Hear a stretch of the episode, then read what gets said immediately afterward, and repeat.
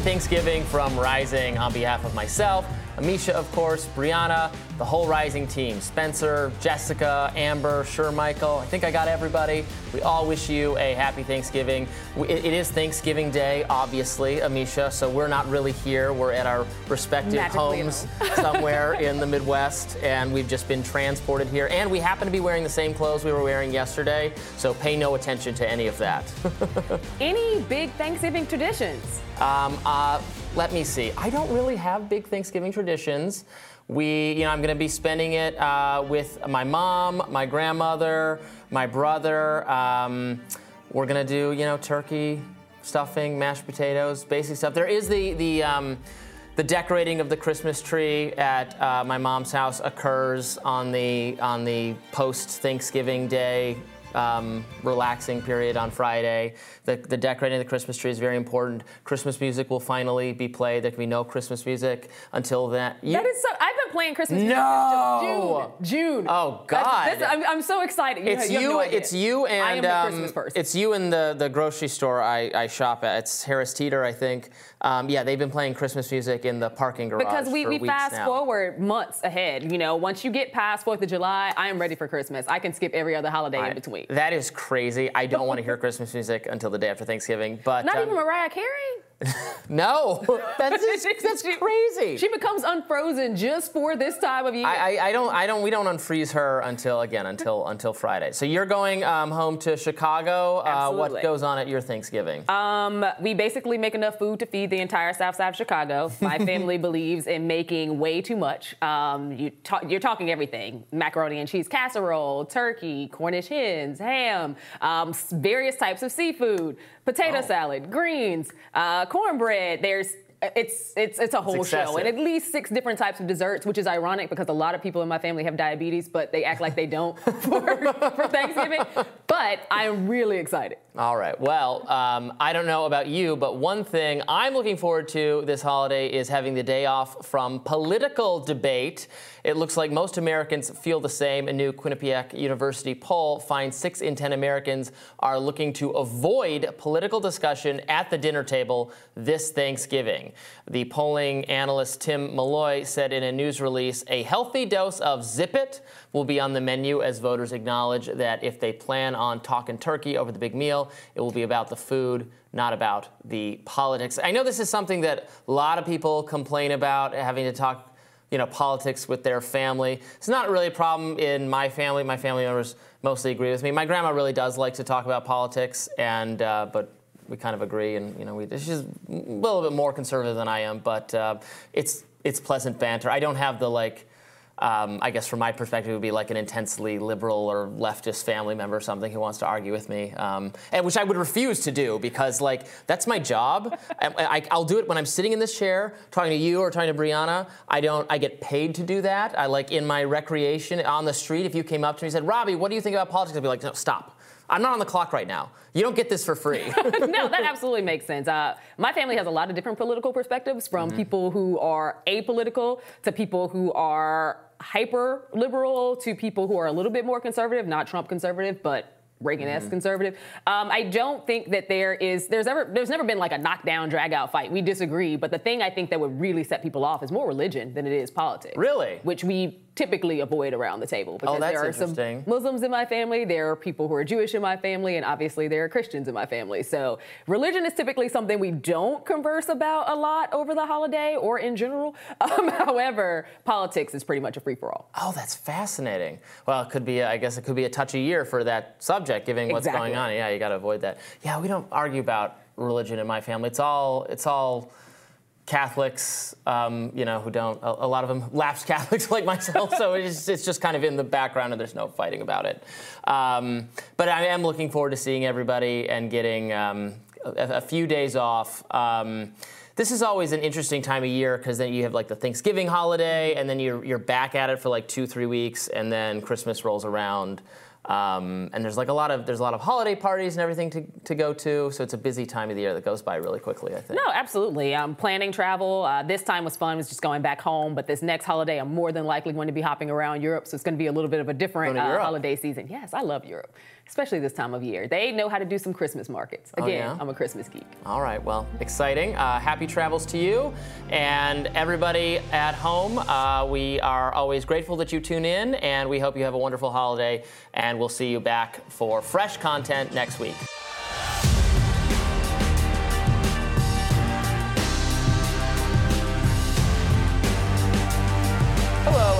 Thanksgiving from everyone here at Rising. Briahna and I will be back to bring you the latest news next week. In the meantime, enjoy this flashback from earlier this year. 2024 Democratic presidential candidate Robert F. Kennedy Jr. testified on Capitol Hill today in the House Judiciary Select Subcommittee for the Weaponization of the Federal Government hearing.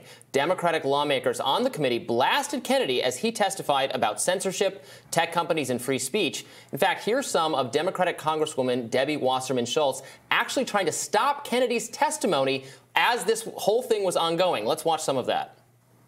11, Clause 2 which Mr. Kennedy is violative of, I move that we remove into executive session because Mr. Kennedy has repeatedly made despicable anti Semitic and anti Asian comments as recently as last week. Rule 11, Clause 2 says whenever it is asserted by a member of the committee that the evidence or testimony at a hearing may tend to defame, degrade, or incriminate any person, or it is asserted by a witness that the evidence or testimony that the witness would give at a hearing may tend to defame, degrade, or incriminate the witness, and it goes on. Mr. Kennedy, uh, among many other things, has said, I know a lot now about bioweapons. We put out hundreds of millions of dollars in, into ethnically targeted microbes. The Chinese have done the same thing. In fact, COVID 19, there is an argument that it is ethnically targeted. COVID 19 attacks certain races disproportionately. The races that are most immune to COVID 19 are. a lady making a motion or a speech? I, and I've made a motion to move into executive session because Mr. Kennedy's testimony. Mr. Chairman, I move to table the motion. Meanwhile, Republican Chairman Jim Jordan tweeted in response Democrats are attempting to censor speech during a censorship hearing. Can't make it up. Robert F. Kennedy Jr. joins Briahna and I here in the studio right now to discuss. Mr. Kennedy, welcome to our program. Thanks for having me back. So, you testified today about social media censorship, some of it done at the federal government's behest. And as that was happening, right at the start, members of the federal government actually tried to prevent you from speaking. What did you make of that paradigm happening, unfolding in real time on the very issue you were there to talk about? You know, uh, I was censored. You know, there, uh, Judge Doughty's decision was released two weeks ago. It was an extraordinary 155 page decision by a federal district judge enjoining the federal government from uh, from censoring anymore, from from colluding with social media. In fact, Judge Doughty asked the, the, White House to have no more contact with any of the social media sites because of the you know the magnitude of the censorship. I was in Judge Doughty's decision. He mentions that I was the first one that President Biden uh, tried to censor two days after he was sworn in White House officials called, uh, contacted Facebook and asked them to, take down my site, which they did, take down my platform, which they did. They took down my entire Instagram site with 900,000 uh, people, and I had no misinformation on there. They, they had to make up a new term called malinformation, and that means information that is true but nonetheless offensive to federal policies. Uh, so for a long time, I was being censored both by the Trump administration and by the uh, Biden administration. Once I declared for president, it became more difficult. So now they've started this slander offensive against me to, to silence me. This was extraordinary because it, it was a meeting, it was a, a, hearing on censorship. And number one, 102 Democrats signed a, a letter uh, asking that I not be allowed to talk.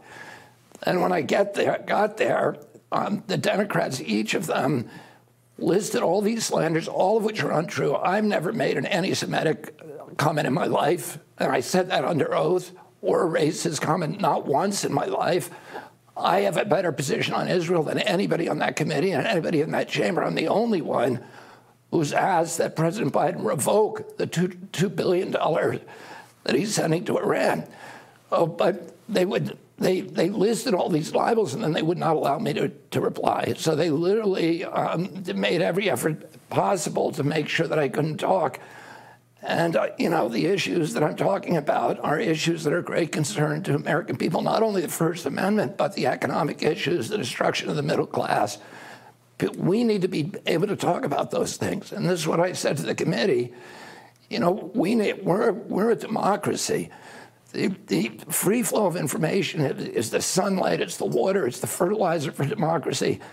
We are we are riven now by this kind of polarization of name calling and hatred and vitriol and marginalization, and we somehow need to start talking to each other again in a way that's gentle, that's kind, that's dignified, respectful, and understanding. Yeah, I want to ask you a little bit about that because I think it was anticipated that the Democrats were going to have the response to you that they had going into this hearing. There were a number of statements that were made over the course of the last week or so that seemed to foreground the idea that they were going to focus on your statements that they characterize as anti Semitic and avoid the substance of the censorship issues that you were there to talk about. And I wonder what you make of the, the, the situation that you're in, where you're running in the Democratic Party. And ostensibly, moments like this, hearings like this, are opportunities to bring the priorities that you care about, like censorship, to the public, where they've been siloed for recent history over in a lot of alternative and right leaning sites. If Democratic electeds are going to have this kind of response to you and a hearing like this, have you thought about strategically how you plan to help Democratic voters prioritize issues like censorship and like some of the other uh, environmental concerns, um, some of the uh, COVID, COVID mandate vaccine concerns that you've raised and which have been very popular in alternative media? Yeah, I um, that's a really good question, and I, you know, I, I clearly have the DNC against me, hmm. and you know, it's not a coincidence that uh, that Debbie Wasserman Schultz was leading the kind of battle against me, and she's the same individual who was charged with corruption for getting Bernie, who was leading and almost certainly would have won, right? And she led the. Um, you know, the, the DNC's efforts to, uh, to exclude him from the race. So I was not surprised about her attitude toward me. I'm hoping that, you know, I mean, Bernie found an audience, despite the fact that the entire power structure was against him. And I think I have even an advantage on, on you know, what uh, Bernie Sanders had because that was before there were podcasts, and that was, you know, he didn't really have the ability to talk to large amounts of grassroots rank and file Democrats. Hmm. And uh, I'm hoping that you know that that will give me a path into um, uh, into the voters in the primary, despite the fact that the DNC is trying to shut me down.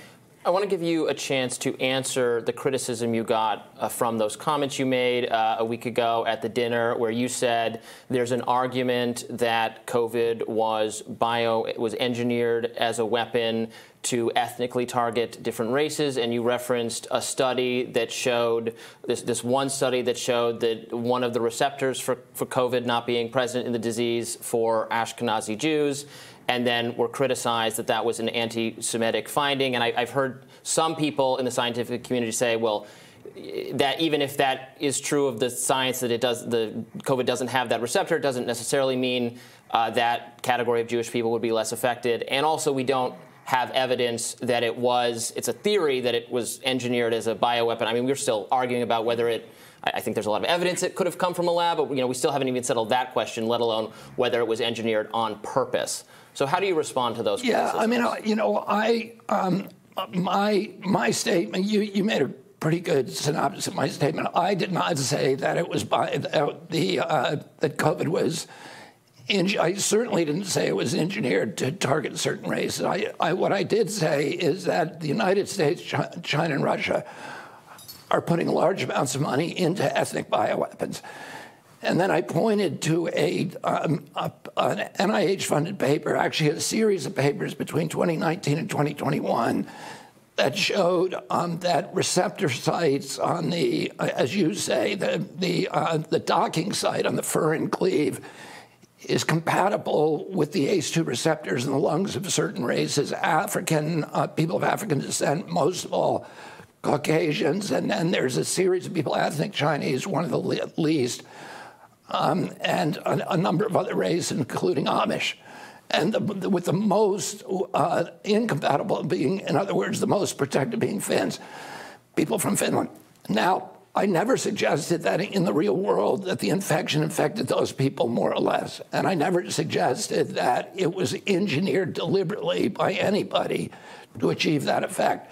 There are many, many viruses that have disproportionate effect on races. What the significance to me was as a kind of proof of concept that this is something that bioweapons engineers would pursue.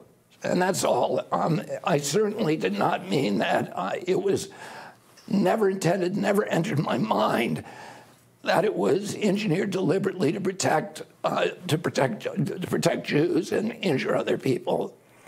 Yeah, there's something about um, one of the statements that Stacey Plaskett, a representative from the Virgin Islands, made at the hearing today, where she was speaking um, critically of the idea of talking about COVID disproportionately affecting Black people in particular, when many of us remember earlier in the pandemic a lot of sensitive conversations around the fact that instances like the Tuskegee experiment and other bad um, uh, interactions between the Black community in the United States and the medical institutions that we have created, I think, legitimate skepticism among black people who were considering whether or not to get vaccinated. So at an earlier time in the pandemic, it seemed like the progressive, dare I say, woke thing to talk about, which is how to encourage black people, despite this legitimate concern they have, to go ahead and get um, vaccinated. And at today's hearing, it seemed like that was flipped on its head somewhat, whereas talking about the fact of there being any disproportionate consequences or outcomes in various populations was evidence of a kind of Ra- racism. I mean, what do you make of how your statements have been characterized, arguably mischaracterized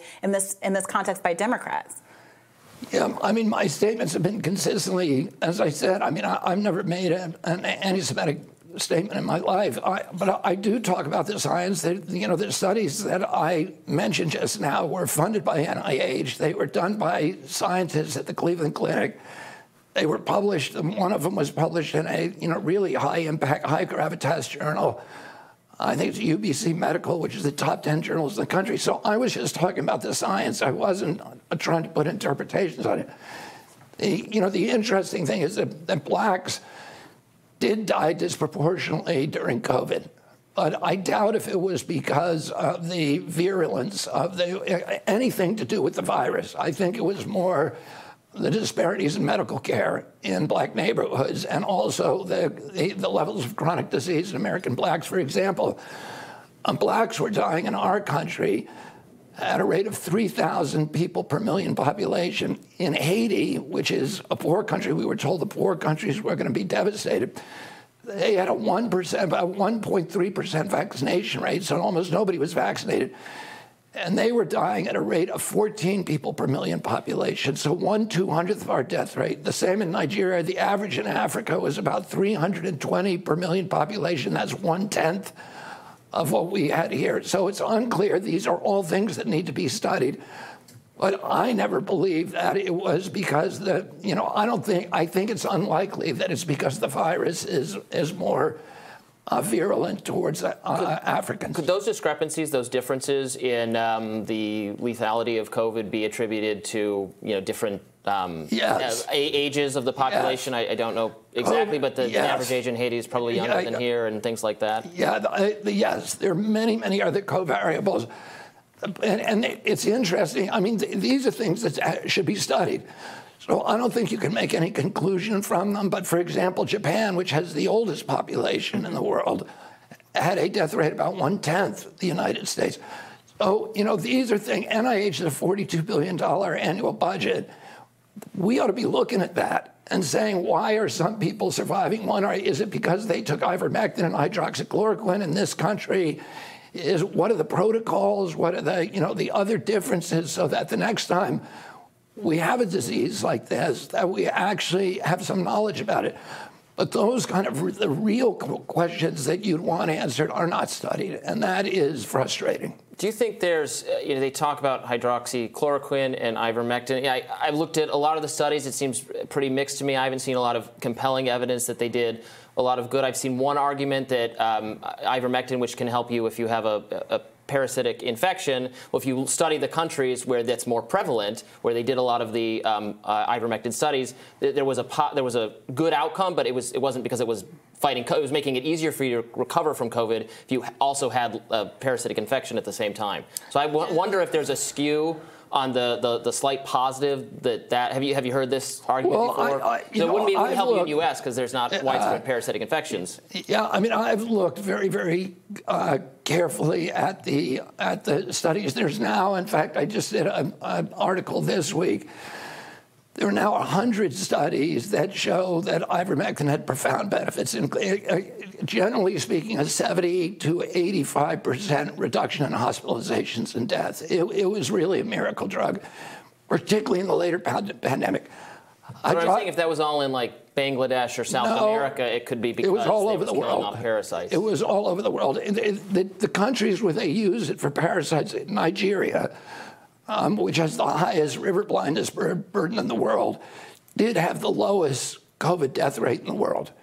Um, th- they use both. They also have the biggest malaria burden, so virtually the entire population is on my um, on hydroxychloroquine, and a large part of the population is on ivermectin for river blindness. So, um, and they had almost no vaccination. They had, I think, one like something like 1.3 percent vaccination. So they did very well.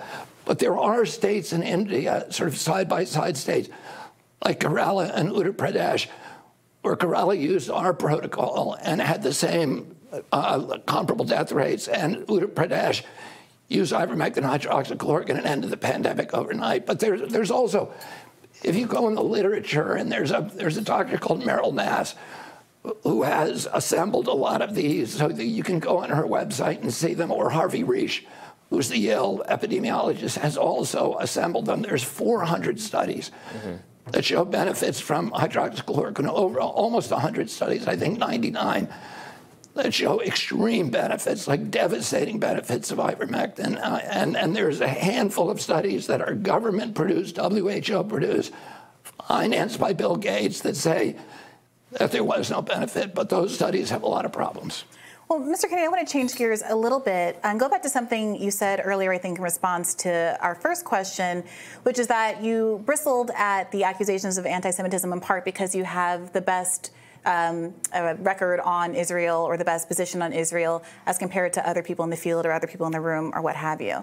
And I, I wanted to raise this concern, I think, that a lot of folks on the left who are interested in your campaign have, which is that what is considered broadly in American discourse and among the Democratic Party, frankly, among the two party establishment, to be a good position on Israel is not the one the position that many people on the left take. So there was some frustration with respect to you walking back your um, support of Roger Waters, um, the kind of repeated uh, choice to go to Rabbi Shmuley and more conservative members um, uh, of the community when you are being criticized uh, with these accusations of anti uh, anti-Semitism. You've spoken to about your quote unconditional support of Israel, and at a time when so progressives were just kind of tacitly sanctioned in the House for saying, in agreement with the international community, that Israel is an apartheid state. When the Democratic, uh, you know, House caucus is passing a resolution saying it, it, categorically it is not an apartheid state uh, against what Amnesty International and all these other groups have said that it's not a racist state.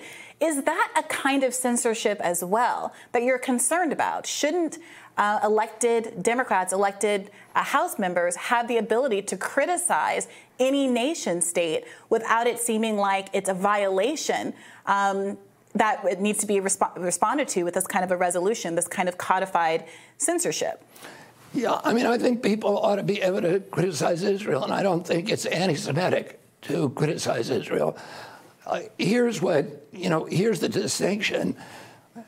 If you if you're criticizing Israel and not applying the same standards to neighboring states or other states, if in other words, if you're you're making a special category to, uh, to, to criticize Israel that's unique to Israel and letting all the other states do the worse, much worse.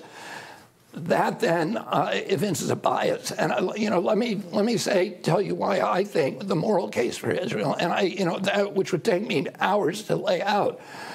But Israel, if you if you want freedom, if you're, for example, a woman, you'd rather live in Israel than any of the neighboring countries. If you are a, uh, if you're gay, two weeks ago there was a, a gay pride parade in Israel, 150,000 people. At the same time, Iran was hanging gays from cherry pickers in the, in the major cities.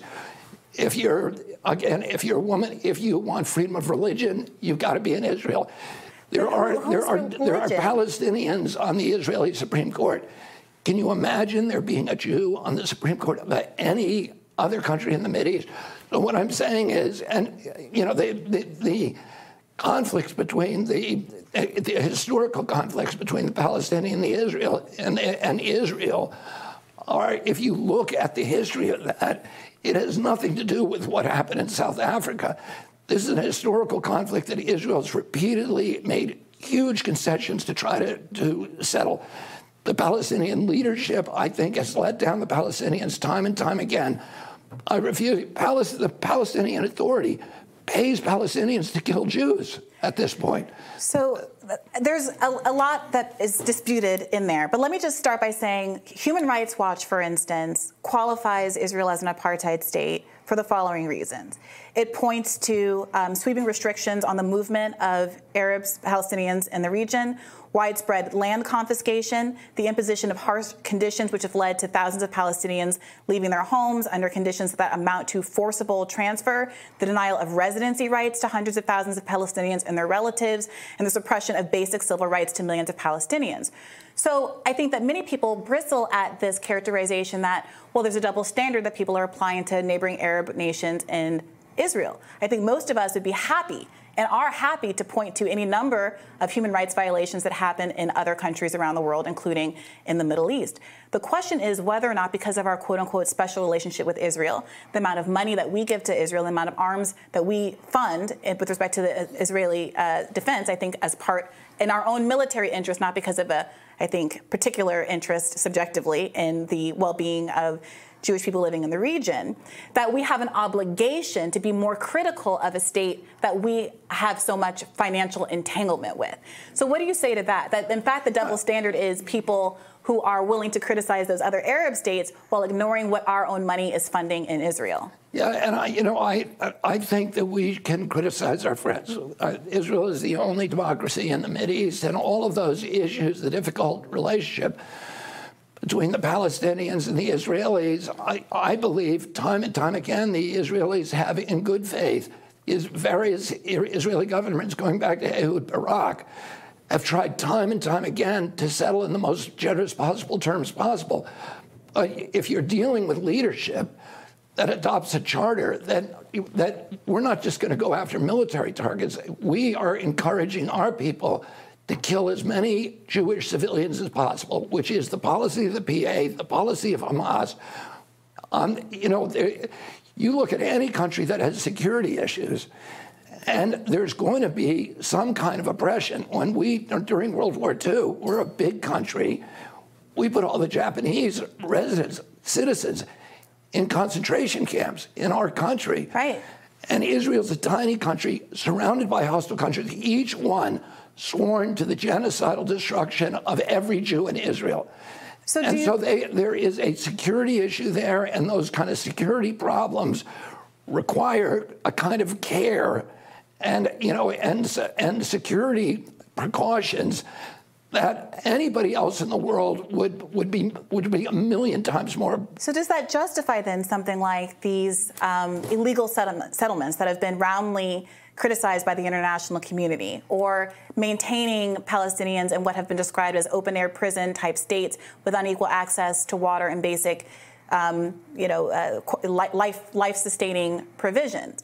Do you would do you condemn the, those those settlements? It- this, uh, again, the Israelis again and again during the negotiations have offered to close those settlements and to obliterate them and to move their populations out. So out, out, in- out I- into where? Because I think the fundamental issue is that, as, and as a matter of Israeli policy, and fact- this is part of fact, why. If you, if you let me finish. In fact, in polling, the residents of those settlements have have favored closing the settlements in exchange for real peace agreement. So what the Israelis what is- have said, you know, like? we will close those settlements. We will, you know, we'll we will trade land for peace. The Israelis have said that again and again and again.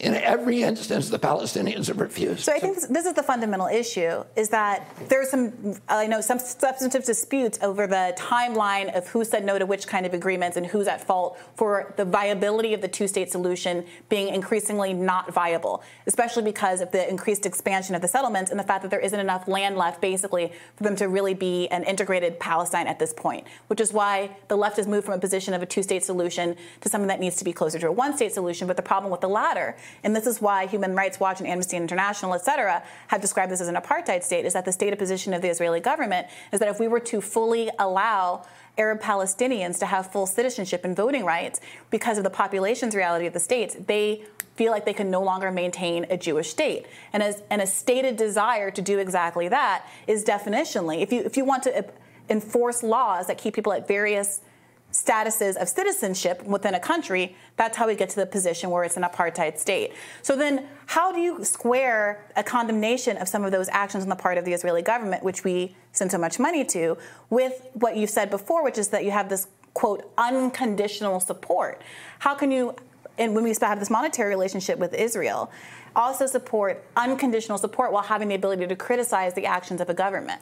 Well, I'm, by unconditional support, I don't mean that I'm going to co-sign every action by, uh, by uh, Netanyahu or Likud or whatever, or every or the settlements or you know a particular settlement or a particular policy. I don't mean that.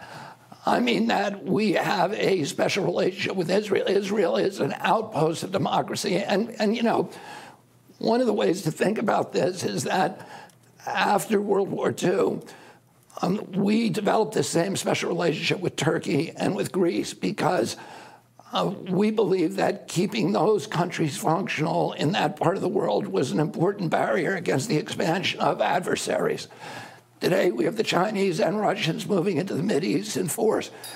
The one ally that we have that is really reliable is Israel, but not only that, Israel is a, an oasis of democracy. It's the only democracy in the East. It's the only, and listen, even if you're a Palestinian, it's going to be better to be in Israel. If you want to, if you want to criticize your government, you better do it in Israel than any of the surrounding governments. Be, before, uh, before we let you go, I want to turn one more time to the hearing you participated in today. You spoke, it seemed off the cuff for your actual opening remarks, like you had something prepared, but then you, you addressed yeah, it I filed Representative my, yes. and Schultz.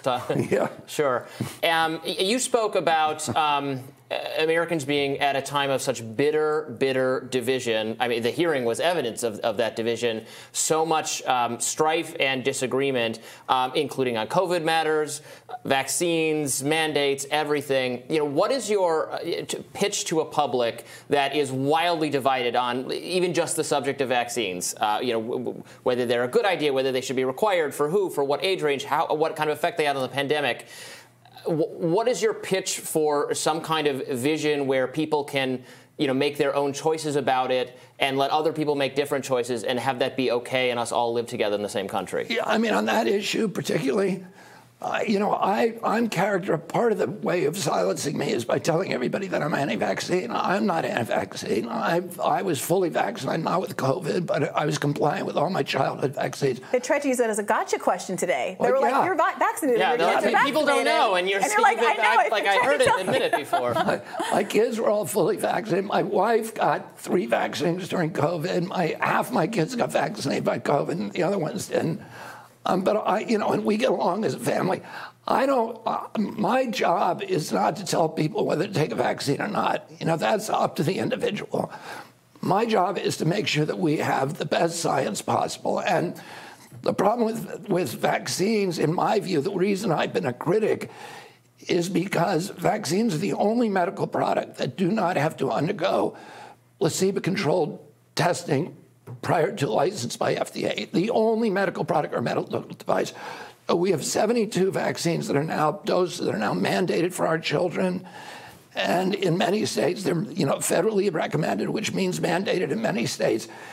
And none of them have, have gone through a pre-licensing safety test with a placebo. And because of that, we do not know the risk profile of those products. And nobody can make a, a rational, common sense, prudent decision about you know the risk and benefits.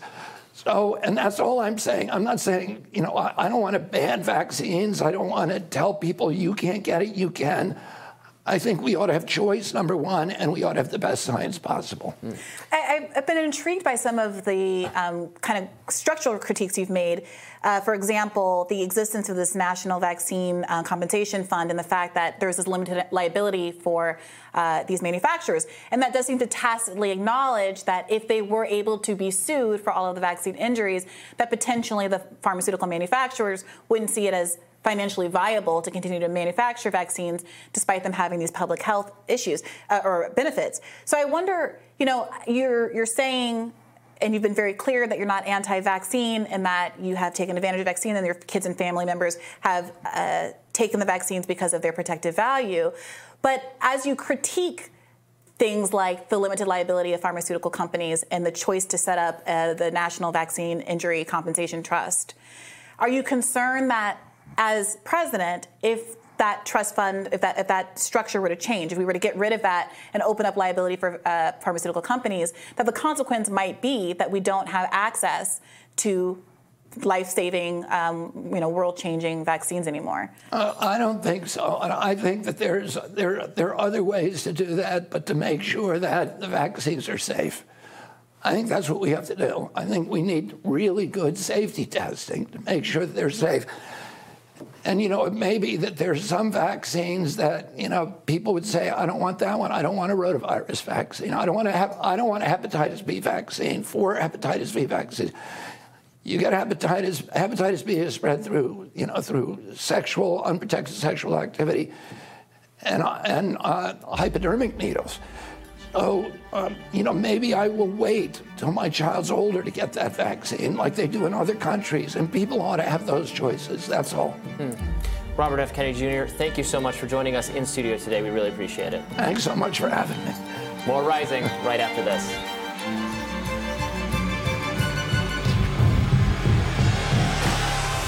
This flashback from earlier this year.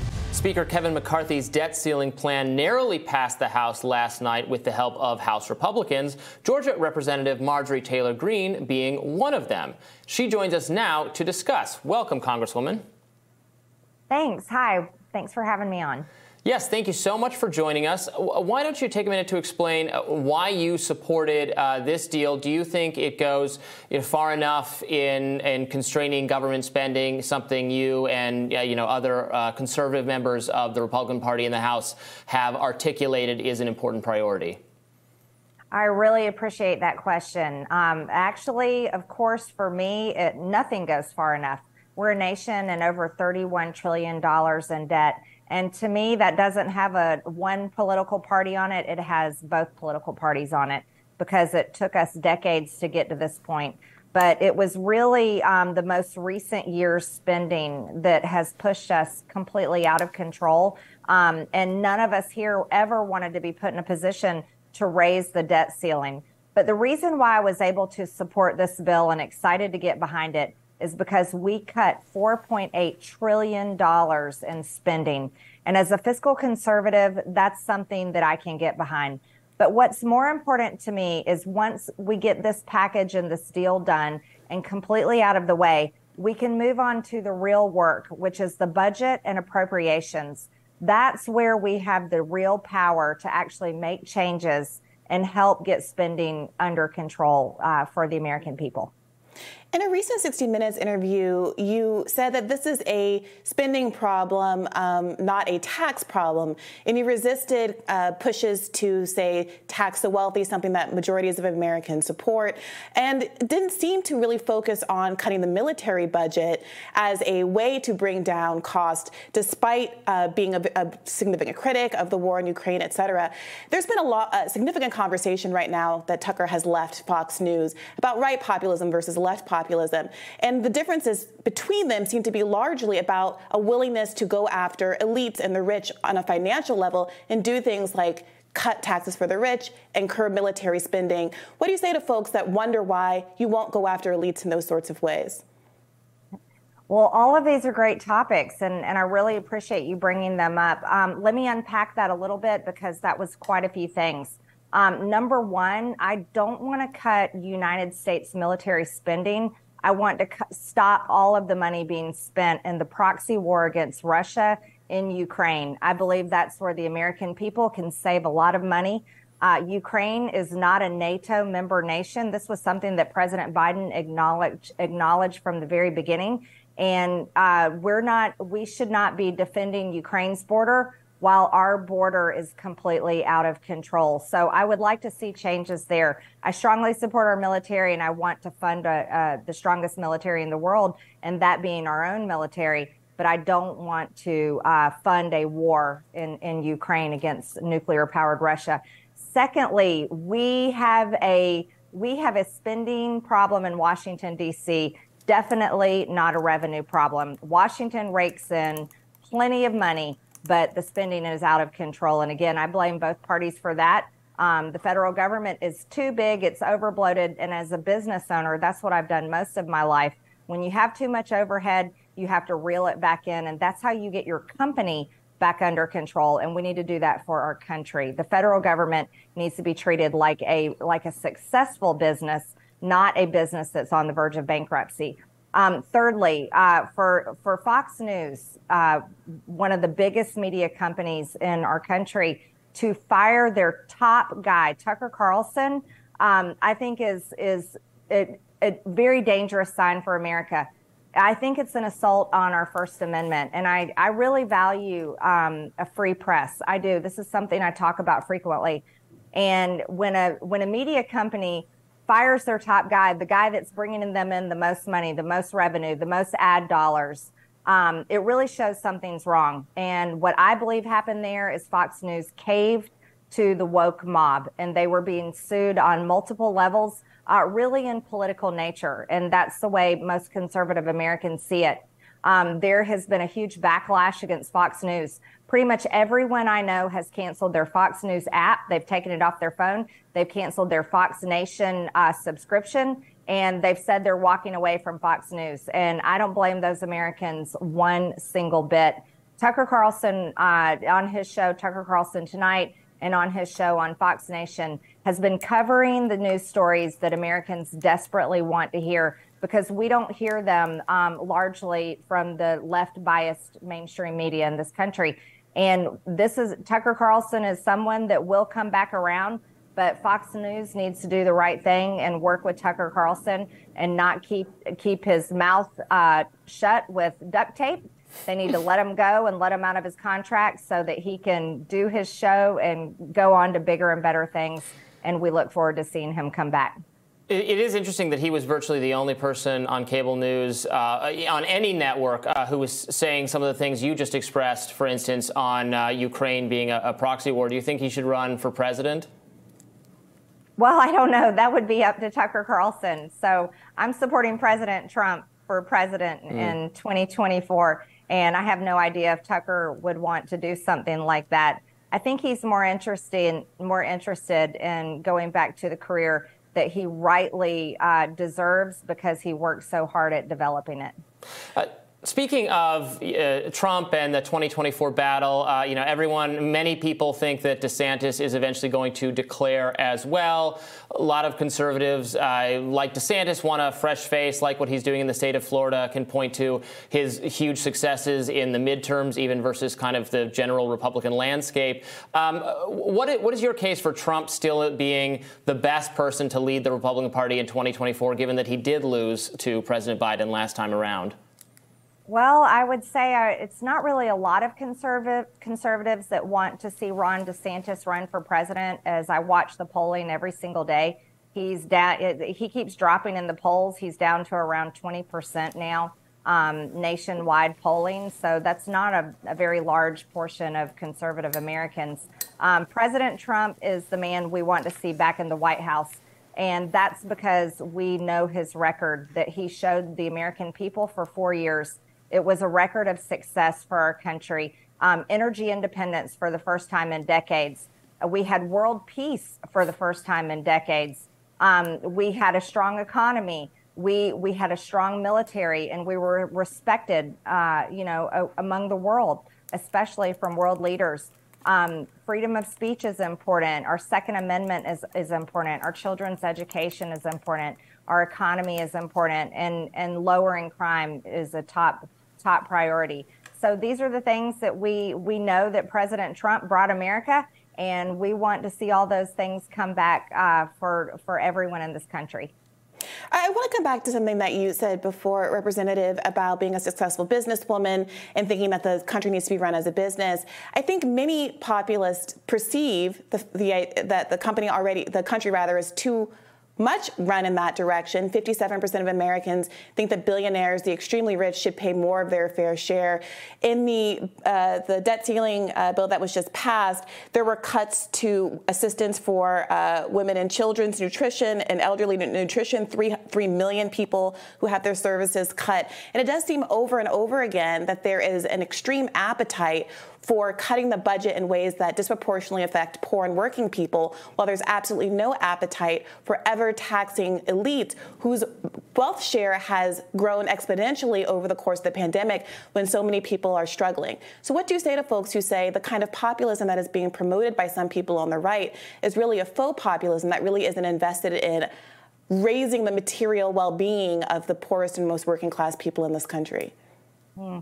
I really love talking about this topic with you. Um, actually, it's the unholy union of a powerful federal government with big corporations that has created a lot of the problems that we have.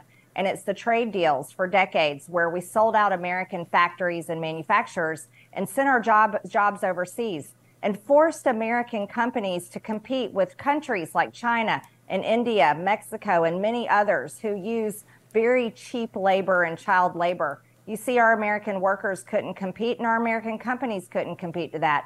And that was the government that made that decision. They sold out American businesses, and by doing so, they sold out America's blue collar workers. What we need to do is we need to break the unholy union between the federal government and big corporations, and we need to make American companies number one in the world again. And we need to stop forcing American companies to unfairly compete with foreign countries. And let's go a bit further there. You see, it's the excessive, out of control spending in Washington, D.C., and the oversized government that has forced inflation to become so high that's really hurting America's poor. This is something I greatly understand. Um, this is how, this is all that my friends and family. These are the people that I know and love back home in Georgia, and many of the Americans that I talk to across the country. Americans are suffering because of the horrible decisions in Washington, D.C. And the horrible decisions in Washington, D.C. are hurting the very people that pay the taxes, that pay the light bills uh, for here, here in this building I'm sitting in. And, and it's it's time to make that end. Well, I tend um, to agree but the big problem is is when we have lobbyists that we see every single day coming to lawmakers like me, pushing the interest of of big companies, big pharma, uh, the military industrial complex, and et cetera but yet we don't see any lobbyists coming here pushing the interest for the small business owner, you know, mom and dad back home, the mom and pop grocery stores and so forth. That's everything wrong with Washington. And those are the kinds of changes that I want to make. Yeah, I tend to agree with a lot of that, Representative, which is why there's a question about why conservatives have embraced, pushed for uh, the relationship, the ability for people to spend exponentially, frankly, uh, uh, and undermine the one one person one vote principles of our democracy. So decisions like Citizens United have greatly expanded the power of corporations to influence the government. Right now, we're in the middle of a discussion about whether the members of the Supreme Court have had undue influence because of informal lobbying efforts. People have argued. So, would you support efforts to limit, restrict the amount that corporations can spend in politics? Well, you know, I'll, I'll give you an example. I can only speak for myself. Um, I don't take donations from lobbyists. That's something that I decided to do from the beginning. Um, and I truly believe that I, each representative, um, all 435 of us, we really are kind of like lobbyists, or we should be for the people and the businesses back home in our districts. Um, so I, I, you know, I'm very interested in looking at some sort of changes, possibly that can be made uh, for lawmakers and to reduce the influence of big corporations on on legislation here in Washington D.C. and make sure that we have the the right focus on the American people. Um, but also I'm a business owner, so I do understand the needs of businesses and their ability to be heard um, in things that affect their industry here. So I actually see it both ways. But I just want to remind you, I'm, I'm not really your average conservative or average conservative Republican because I complain a lot of times about my party just as much as I do about the Democrat Party. Mm. I, I, appreciate that. But just on that one point, Uh, not taking money from lobbyists is one thing. Not taking money from corporate interests is completely another. I might be mistaken, but very few politicians actually take that no corporate money pledge. Bernie Sanders was one of them. Despite taking that pledge, managed to out fundraise everybody else in the Democratic Party. Would you ever consider swearing off all corporate donations, speaking to, as you have done, how pernicious the influence of corporate money is in politics? Well, I'm really excited to, to tell you that almost all of my donations are small dollar donors. I think my average donation, I, I could be off by a few dollars and change here, is somewhere around $35 uh, per person. So I, am not exactly sure what my average donor is, but I think it's that it's around that dollar amount. Mm. Um, you know, but I'd have to look at what that pledge looks like because again, what if I have uh, one of my constituents that that we have the flooring companies uh, in Dalton. So I don't want to say I'm going to swear off donations from someone that lives right there in my district. Uh, before we let you go, Congresswoman, wanted to give you a chance to respond to Hunter Biden calling for a House Ethics Office investigation into you. What do you have to say about that?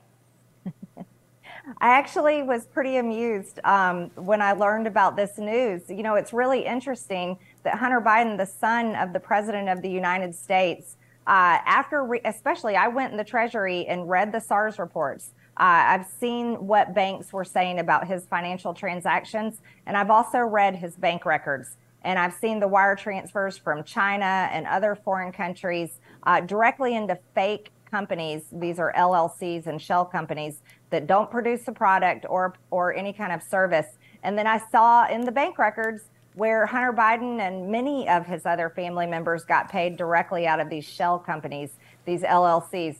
So again, I find it really amusing that Hunter Biden is so offended that I would actually talk about that fact that he and his attorneys had to file a complaint with the House Ethics. But you know what? He's an American citizen, and that is his right to do so. Um, I don't think it's going to have any effect, uh, but I I was happy to share his attorney's letter um, on my on my congressional Twitter account. One last question for me, Representative. Um, I actually agreed with you when you called to defund the FBI. The FBI has historically gone over uh, after left-leaning groups, murdering Fred Hampton and the like, and 85% of its budget is actually focused on pursuing uh, left activists, left-leaning individuals. Uh, have you made any moves to actually pursue legislation that would get get to the bottom of what your goals are there, or was it, as many people argued at the time, a kind of performative call? That was more linked, from your perspective, to um, absolving uh, Donald Trump from the kinds of interrogations that were happening against him? Mm, no, not not performative at all. Um, I, I really don't have time for anything like that. I didn't come to Washington to to be a performer. I came here to make real changes for our country, and um, it's been a difficult change in my life to do so. But I think these changes are very important. I don't think our nation's uh, law enforcement or Department of Justice should be used uh, as a political weapon. That's the weaponization of government. And that's something that should terrify every single American, no matter how they vote.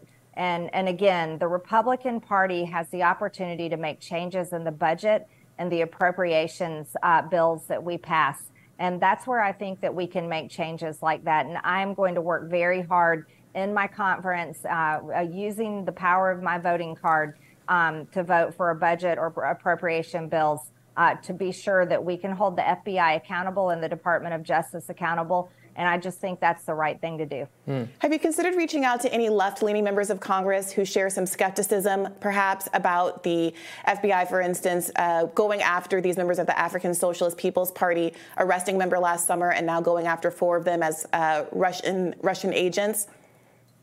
Uh, this is a story um, I'm, I'm not familiar with. Uh, I'm familiar with stories like the FBI targeting parents that are trying to hold their school boards accountable the FBI targeting pro life protesters, people just praying outside of abortion clinics.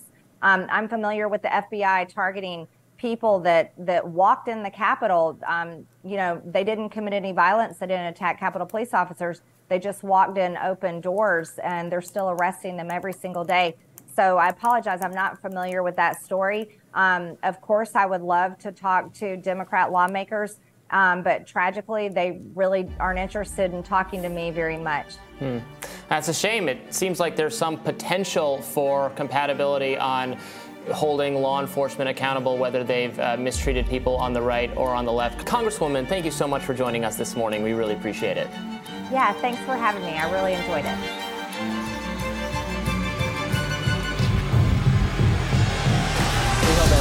Enjoying their Thanksgiving break. We have a great show for you today, starting with an interview with Dr. Jeffrey Sachs. We talked to Dr. Sachs earlier this week about Ukraine, Nord Stream, and government spending. Here's our conversation about COVID 19.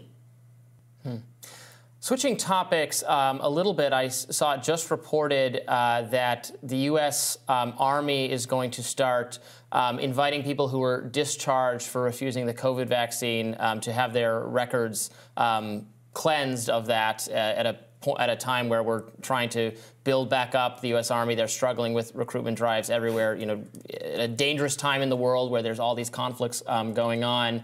Um, what is your thinking about how the narrative around um, compelling people on certain health issues with respect to COVID has uh, has changed over the last um, several years of the pandemic? Well, I got to look at this uh, closely as chairman of a commission for the medical journal Lancet. And the sad part of this, not with respect to the vaccine per se, but with respect to the origin of the virus, is that it's yet another case of massive government lying. So we have since discovered from the start that what the, the government told us about the quote unquote natural origins of this virus were hokey and really amounting to scientific fraud, actually, because a number of scientists produced a, a study in March uh, 2020, March 2020, uh, called The Proximal Origins of SARS CoV 2, the virus that causes uh, COVID 19, claiming that it was overwhelming evidence that it was natural. And we now know that they didn't even believe that as they were writing it because they knew that there were so many hints uh, that this could well have come out of a US lab or out of a Chinese lab or out of a US China partnership in the research. So the problem with trusting anything is when we have secretive government that is telling us lies it just generates a huge amount of distrust about everything. Yeah, I mean, one of the interesting things I find about you is that because you were uh, in your position at Lancet, and because you're one of the few uh, people who was calling or calling out um, the possibility that lab leak origin theory was legitimate early, uh, and you're one of the few people in that space who was more left coded as opposed to right coded. I think it, there was a lot of much needed credibility um, that you brought to the conversation as people were questioning whether or not to follow what the mainstream media was saying at the time, which was that to even entertain lab leak theory meant you were a conspiracy theorist or whether to treat it seriously. Now that we're in a different place in the discourse where many more people are treating it seriously, I wonder what you think the gaps are uh, and in kind of the public reporting in terms of continuing to pursue um, answers about who was responsible for lab leak. Robby and I have these conversations often where there's often a focus on Dr. Fauci, who's of course no longer in office. Um, and there's this kind of open question where do we go next? Where should the in- investigation go? Uh, and should Democrats not be leaving this investigation largely up to the right side of the aisle? Yeah, it's it's interesting. You know, I fell right into the mainstream story at the beginning because there was this important publication uh, in Nature, which is a major scientific uh, journal, that said overwhelming evidence it was natural. So I spent the first uh, months explaining to my friends, oh, all this stuff about conspiracy uh, is coming out of a lab and so forth. There's so much hokum and political manipulation. And then I'm chair of a commission, so uh, studying this step by step and being briefed by scientists and, and then watching the wonderful work of uh, not the mainstream media, which completely neglected this, but The Intercept and U.S. Right to Know and whistleblowers who started letting us in on what was really said inside was shocking. And at one point, I confronted one of the people on my own commission and said, Show me such and such document. He said, Oh, my lawyers say I, I can't show you that. And I said, Well, you can't be on the commission. We're a transparent mm-hmm. commission. And I began to really see close up that there was so much lying coming out of NIH, coming out of Fauci, coming out of, uh, unfortunately, uh, the, the government protecting all of this. And now it's spilling out. But what is true to this moment, weirdly, the Democrats don't want to look. So where Congress is looking is on the House side, where there's majority Republicans who in the House Oversight Committee are looking into this. But on the Senate side, with the Democratic majority, it is absolutely circle the wagons around Fauci, who's not even there, or around NIH, or around God knows what. And as as uh, someone who has been a lifelong Democrat, but I've left the party because I don't want to have anything to do with either of these parties right now. Uh, I have to say that it's shocking to me that Democratic senators can't understand this is not a partisan issue. This is a life and death issue. What kind of research is going on? What kind of laboratory manipulations going on? What is going on under what we euphemistically, I probably or perhaps call our biodefense research, because who knows what it really is. Hmm. But I have gotten to understand well that there is a tremendous amount of dangerous research that is not supervised. And it would behoove our Democratic senators as well as the Republicans to find out what's happening. This is not about getting Fauci. This is not about the past. This is about right now what is happening in these laboratories. Because the fact of the matter is, our very, very clever scientists know all about manipulating viruses. They know all about gain of function research. They know how to construct new viruses that are extremely dangerous by putting in pieces into existing viruses, pieces like the now infamous furin cleavage site, which is part of the genome of the COVID virus that makes it so infectious. And that was the object of research by US scientists precisely to see if you put that piece into an existing virus, what happens to it? Well, duh, isn't that research a little dangerous? But that research was going on, we know. And that is what makes many people think this came out of a lab. And the most ingenious people who made those systems I don't know whether I should name names, but we've got scientists in the United States that do this, that are at the cutting edge, that were under Fauci's funding and in his shop and working with the laboratories like Rocky Mountain Lab and others. And there's just a lot of reason to open those books to scrutiny right now. And I can tell you, Senator Rand Paul has been trying on the Senate side to get some Democrats to not view this as a partisan issue, but as an urgent scientific and practical issue. And he asked me to talk to my Democratic senator friends over the years, and they will not touch this. Mm. What is going on? Oh. This is not a partisan issue, and it's a shame on the Democrats in the Senate that they will not open a proper investigation because it's not about the past, it's about now. What research is going on? What is this biodefense research? What is NIH funding? What is this manipulation taking place? We need to know this. Yeah, it's one of the most important questions ever asked how this disease that killed millions of people originated. And you're absolutely right that it need not be a partisan issue. It's not an issue, frankly, uh, blessedly that puts the Democratic Party or the Republican Party more in trouble if it turns out Absolutely. one way, except for the fact that Democrats have decided to some made this conscious decision to be the party that defends, I guess, health bureaucrats or shields them from accountability, which is which is a huge shame, and and that that's the stake now. But you're you're absolutely right that it doesn't need to be that way at all, and this should be basic accountability. And I, I'm I'm glad to hear you've you've worked and tried to open the books. I want to I want to know, you know, what the energy department knows that led them to their to their conclusion. If the government has better evidence than we've been shown about the early infection of the scientists at the lab, that was something the Wall Street Journals mentioned and others. I would love to see that that intelligence. And actually, right, Congress voted to declassify it, and Biden signed it, and then we still didn't really get it. So it's a it's a yeah. frustrating amount of um, of shielding from the public what they ought to know. Robby, it, it is so incredible that this became a partisan issue. I could never have guessed. Maybe it's the lack of my imagination.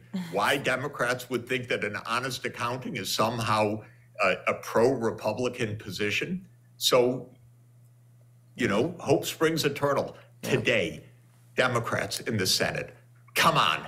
We need to understand what's going on and we need to understand what kind of dangerous research is underway, and we need to understand where this virus came from. Open the books at University of North Carolina. Open the books at Rocky Mountain Labs. Understand the funding by the United States of the teams from University of North Carolina and other universities with the Wuhan Institute of Virology. Let's understand what really happened. Dr. Sachs, thank you so much for joining us. Uh, great to be with you. Thank you.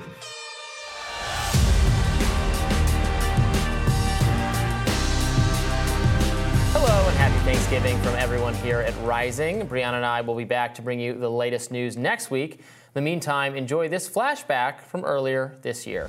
Jill Stein is running for president once again, announcing last Thursday that she would seek the Green Party nomination for the second time. Stein's entry into the race has rattled some Democratic operatives who still blame her for Hillary Clinton's loss in 2016. Stein joins a bevy of candidates targeting President Joe Biden from the left and center, including RFK Jr., Marianne Williamson, Cornel West, Dean Phillips, and Cenk Uygur, here to discuss why she thinks she would be a better presidential candidate than the alternatives and her thoughts on third party candidates more broadly is Dr. Jill Stein. Welcome to, Beth, uh, to the show really great to be with you both. Thanks Getting in a, in a commercial for your own podcast there. I, I'm not going to let you get off with that. I know I've talked to Dr. Stein so many times on bad faith that I had a, I had a brain a brain fart. Welcome to Rising. Um, start by telling us, answer this question. There are um, a lot more left candidates uh, in the race than we typically have. And uh, obviously, many people thought they would be voting for uh, Cornel West as the Green Party candidate until recently. Now they're going to be presented with this choice between, I think, two really principled leftists, Cornel West running as an independent and yourself as the Green Party candidate. How should people decide? Well, that is the uh, question of the hour. Um, will the candidates be on the ballot? Mm. And part of what compelled me to jump into the race was in order to ensure that we will have a fervently pro worker, anti war, climate emergency agenda that's front and center in this election and which is on the ballot across the nation. And as you may know, it's no simple matter to get on the ballot. We've done that before. And um, in the last race uh, in 2016, uh, my campaign was on the ballot for 95% of voters in 47 uh, states and the District of Columbia. Uh, and so, you know, I really felt having done this work for so many years to ensure that the voices of everyday people have a fighting chance in this election and that we have ballot access. If you don't have ballot access, you, you may have a very powerful message, but you're not actually contesting for power and you're not holding uh, empire and oligarchy to account. So fundamentally, so, yeah. that's why I'm in the race to ensure that we are there and on the ballot. So at the end of the day, my suspect my suspicion is that there are going to be very few uh, candidates that are pro-worker, anti-war, and um, climate emergency uh, oriented who are offering a choice on the ballot. So then, do you think it was a mistake, a strategic mistake for Dr. West to choose to leave the Green Party and run as an independent?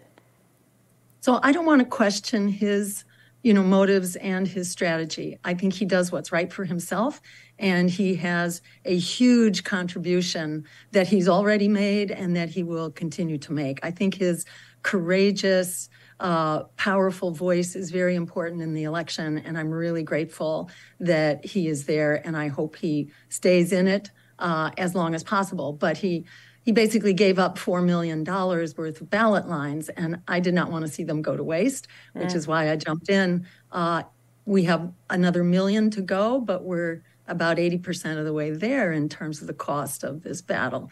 So um, you know, it, it's going to be very challenging for him to actually put his campaign on the ballot.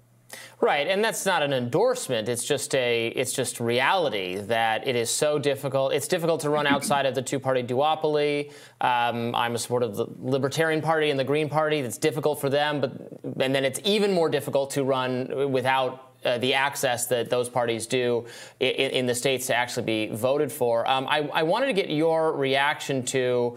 Um, we're hearing again a lot of what we heard in 2016 after Hillary Clinton's defeat um, about third. What they said about you then it was all your fault. we're hearing that again about these third-party challengers. There was a lot of noise about RFK Jr. Now that he's actually not in the Democratic primaries, I, I think there's a perhaps accurate perception that he might actually hurt Trump more than Biden, so there's not as much noise about that. But a lot of noise about um, about Cornel West and and you, presuming you become the Green Party nominee. How do you respond to these uh, ostensibly pro democracy pundits, commentators who say that giving um, the people more chance, more choices is uh, somehow bad for democracy?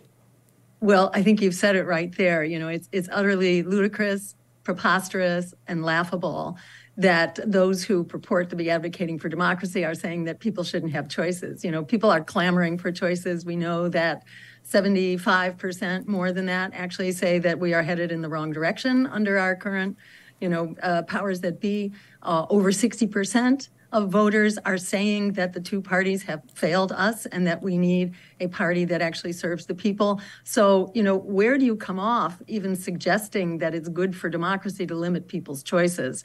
Uh, it's very important that voters have choice in order for our vote to be meaningful and that elections be an exercise in, in freedom of choice. If they're not, it's just not a democracy. And can I add that this presumption that your vote as a voter, that Democrats own your vote or Republicans for that matter, the idea that anyone owns your vote is preposterous. Candidates have to earn your vote. No one owns your vote. And the fact that the Democrats are trying to, you know, beat this dead horse again, you know, speaks volumes about where they're coming from, how out of touch they are. You know, what drove voters away from the Democratic Party. Look at what was effectively the mother of all spoiled elections. That was 2010. What happened in 2010?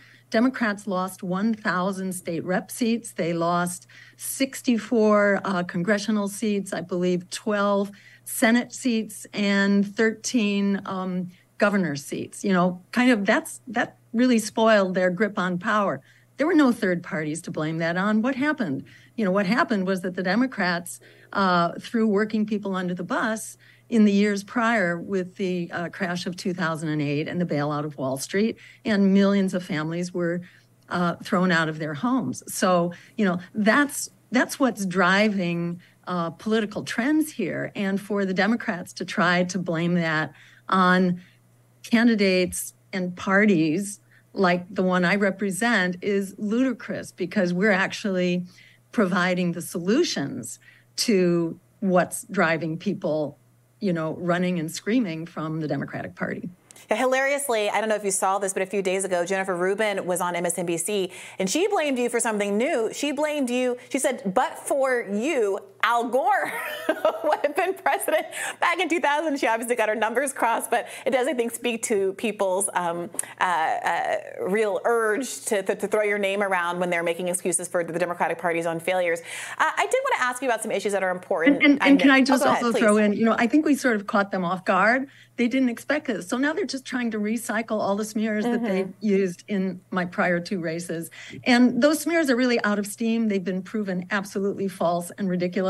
So they're kind of left defenseless, um, you know, and they have no one to blame but themselves. Yeah, Go ahead. Yeah. Sorry. Well, I was just going to ask you um, I do think a lot of the interest of our audience, a lot of the attention on someone like RFK Jr. and even Vivek Ramaswamy is because there is a, I think, populist rooted interest in protecting speech rights, uh, uh, to oppose what is are perceived as authoritarian policies with respect to COVID, for instance, and that candidates that have been, um, I think, anti establishment on those issues have found a lot of space in the political sphere. And I do wonder what your and the Green Party's stance is on those kinds of issues. I believe the Green Party, because of its association with um, environmental interest and rights, can sometimes be framed as a kind of um, uh, kind of big government na- nanny state sort of a party. So I wanted to get you on the record talking about what you make of the public interest in candidates like RFK Jr., who have at least up until the conflict in Gaza, been stridently uh, anti war, talked a lot about free speech issues, been very concerned about censorship on the internet, uh, even uh, including with respect to COVID related censorship and the like. Yeah, um, you know, I take all those concerns very seriously. And, you know, when we present our campaign, we talk about, um, you know, three or four really central crises. So we have crushing inequality, endless war, climate collapse, and really a crisis of democracy. And that crisis democracy uh, is really present all across the board. And in particular, it is an assault on our constitutional rights. And whether you look at the um, you know, the proliferation of very dangerous censorship, the assault on our rights of protest, you know, the attack on environmental um, protesters, for example, in, in Cop City, you know, who are being uh, really uh, prosecuted as uh, terrorists. Um, you know, the assault on our privacy rights. You know, I think this is absolutely fundamental and foundational. And the Democratic and Republican parties both are, you know, are the um, you know, are, are perpetrating this assault on our civil liberties, our civil rights, and really the very foundations of democracy.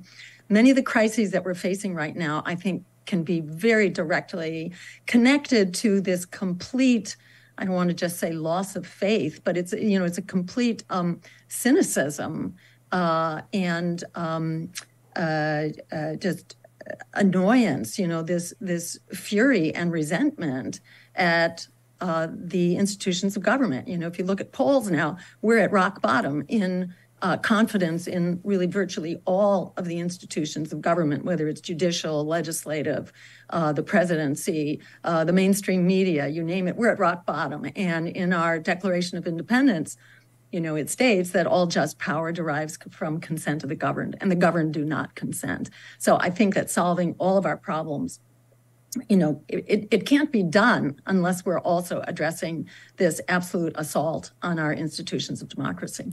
Can you uh, quickly address what you think the U.S. policy should be toward um, the Ukraine-Russia conflict and the Israel-Gaza-Palestine conflict, given that that's foreign policy looms so large in the news right now? Absolutely, and you know, I think both of these wars uh, were avoidable and are the outcome of um, uh, extremely uh, destructive, misguided policy uh, on the part of the US and its allies for many years. You know, whether you're looking at the expansion of NATO, um, that really was predicted by virtually everyone uh, across the political spectrum uh, to be pushing Russia into a, um, you know, a war uh, consider if we had nuclear capable missiles on our border, you know, we would not be uh, sitting pretty. And, you know, so Russia is doing what's, you know, uh, horrific and to be condemned. And I have condemned it. But on the other hand, this was a very provoked war and it could have been stopped. And it, uh, as well as, you know, it could have been resolved very early on. We know there was an effort on the part of Turkey to create a, um, uh, a peace process, which was actually going well until the US and the UK disrupted it. Um, and likewise, uh, in Israel and Gaza, it's, you know, Israel has been in flagrant violation of international law with the apartheid and um, ethnic cleansing that's been going on for decades. And the U.S. has given it a, you know, a blank check, both in terms of uh, providing, I think it's like $160 billion more than we have provided in military aid to any country, uh, and also providing diplomatic cover. So, you know, what we're asking for here is not rocket science. We're asking for compliance with international law uh, and human rights on the part of all parties. And we have to do this in a hurry. Not only that, you know, millions of lives are at stake, and that's especially evident right now in Gaza, where, uh, you know, mothers, babies, and elders are about two thirds of this 11,000 people who've been uh, brutally slaughtered uh, at this point, where uh, ethnic cleansing is being uh, practiced. You know, these pauses are basically just to move people out. Uh, for the most part, they might be bringing in a trickle of supplies, but they're basically to implement the plan of ethnic cleansing, where um, uh, where uh, collective punishment is being practiced, where news organizations and international uh, media offices are being targeted, and hospitals and healthcare centers. It's just you know, it's just uh, horrifying what's going on. But it's not just the people of Gaza who are at risk. Israel is at risk because it is making itself a pariah among nations and in particular among its neighbors who are armed and who are, you know, fleeing their uh, carefully developed, you know, much uh, hard won relations with Israel right now. Things are just going to hell in a handbasket. So it's not just for uh, the Palestinians whose rights are being, uh, you know, just completely bulldozed and have been for uh, for decades. But it's also the long-term uh, concerns of Israel. You know, I have many ties to Israel. My background is Jewish, and you know, I grew up.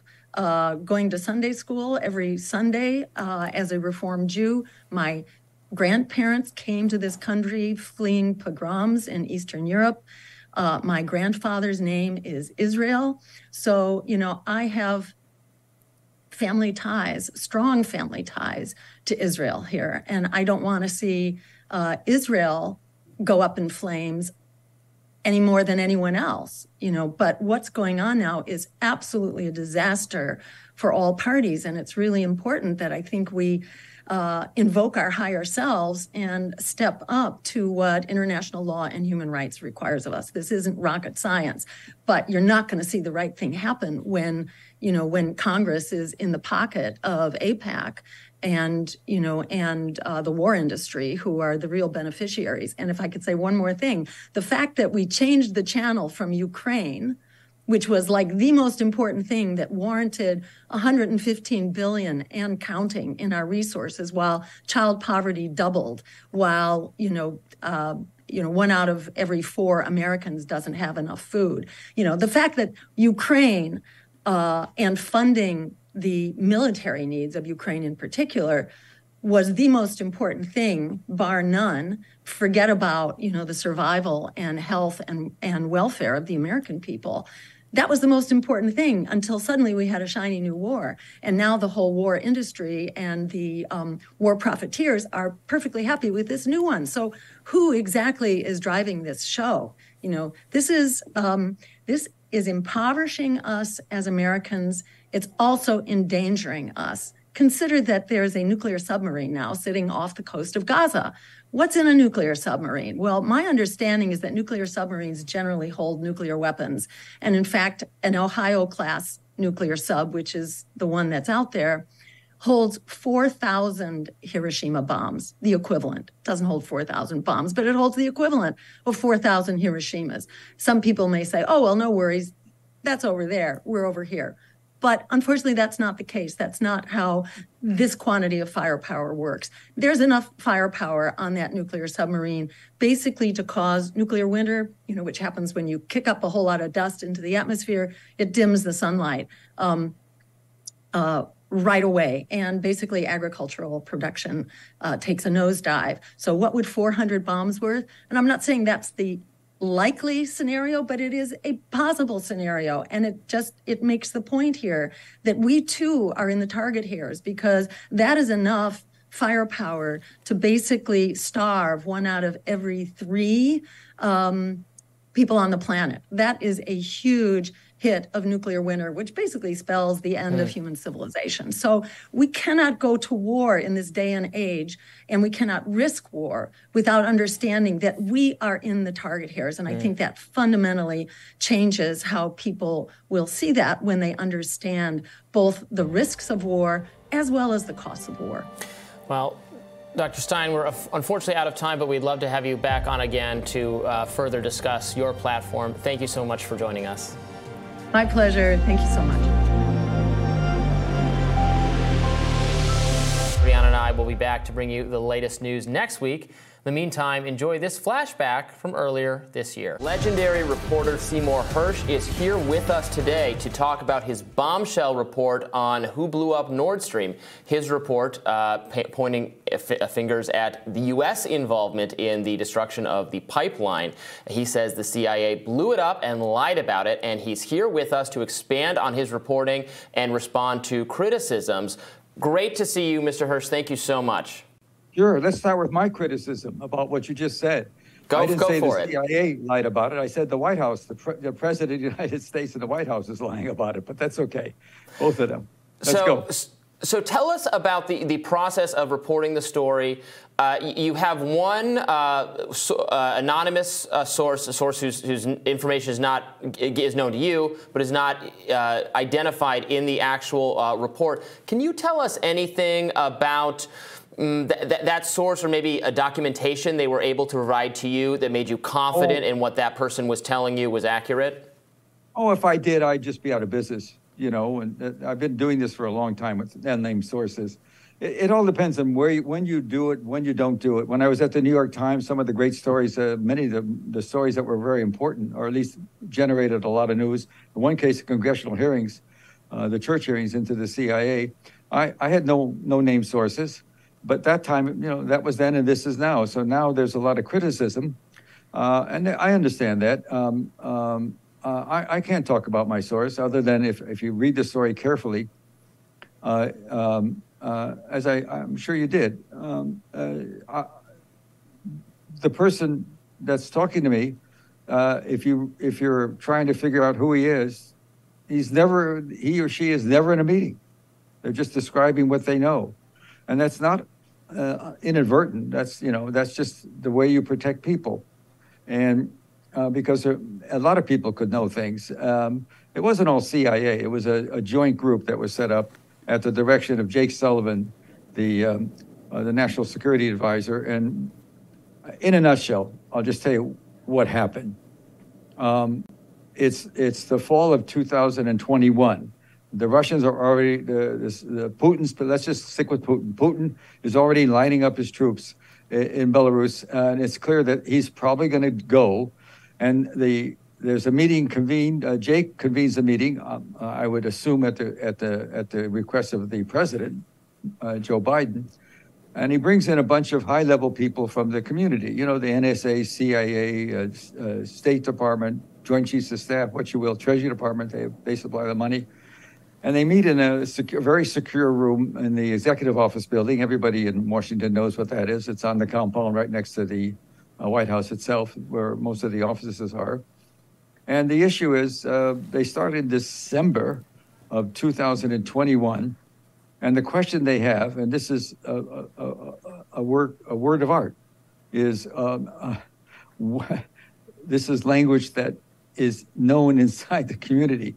Whether what we want to produce, this group, are actions and recommendations that are reversible or irreversible. If they're reversible, we're talking about sanctions, et cetera. If they're irreversible, you're talking about kinetic stuff. And eventually, it, over the next couple of weeks, it emerged that the issue was, of course, the decision was going to be uh, something uh, kinetic. And it eventually, I'm talking about by January, uh, there was a fix on the pipelines could be it we could hit the pipelines. The worry was always. As, as most well, most people don't know, Nord Stream one, there are two pipelines that go supply gas, really a very low price and a huge amount of gas to industrial Germany. The first pipeline began in 2011. It was called Nord Stream one, and historically, going back to the Kennedy years, and certainly in the Bush Cheney years, and certainly in this government, and when Joe Biden was in the was vice president, he chaired a group on this. The worry we always had about Russia, always with its great resources of natural gas, uh, they, they have uh, from way they just have tons of it, gas and and um, and, and oil, and um, uh, the worry was that, that, Russia was weaponizing this gas. It was using it to get leverage in West Germany, West Western Europe, and Germany, and that was always something that was problematical uh, for us. We did we we wanted to keep Russia from having energy power.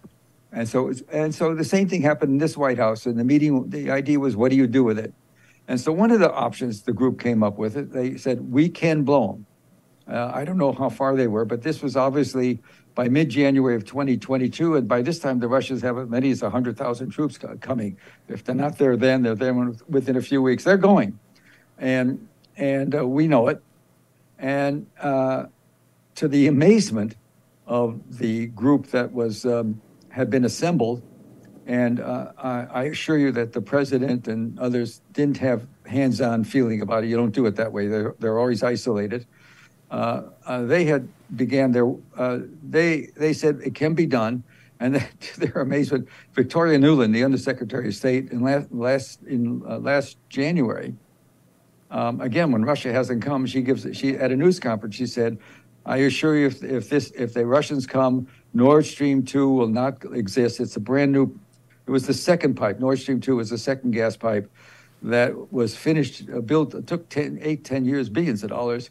It was ready to go by early to late 2021, and the Germans sanctioned it. They cut it down. It was filled with gas, but the Germans, they didn't pump because the German government, obviously under pressure from us, um, uh, froze it.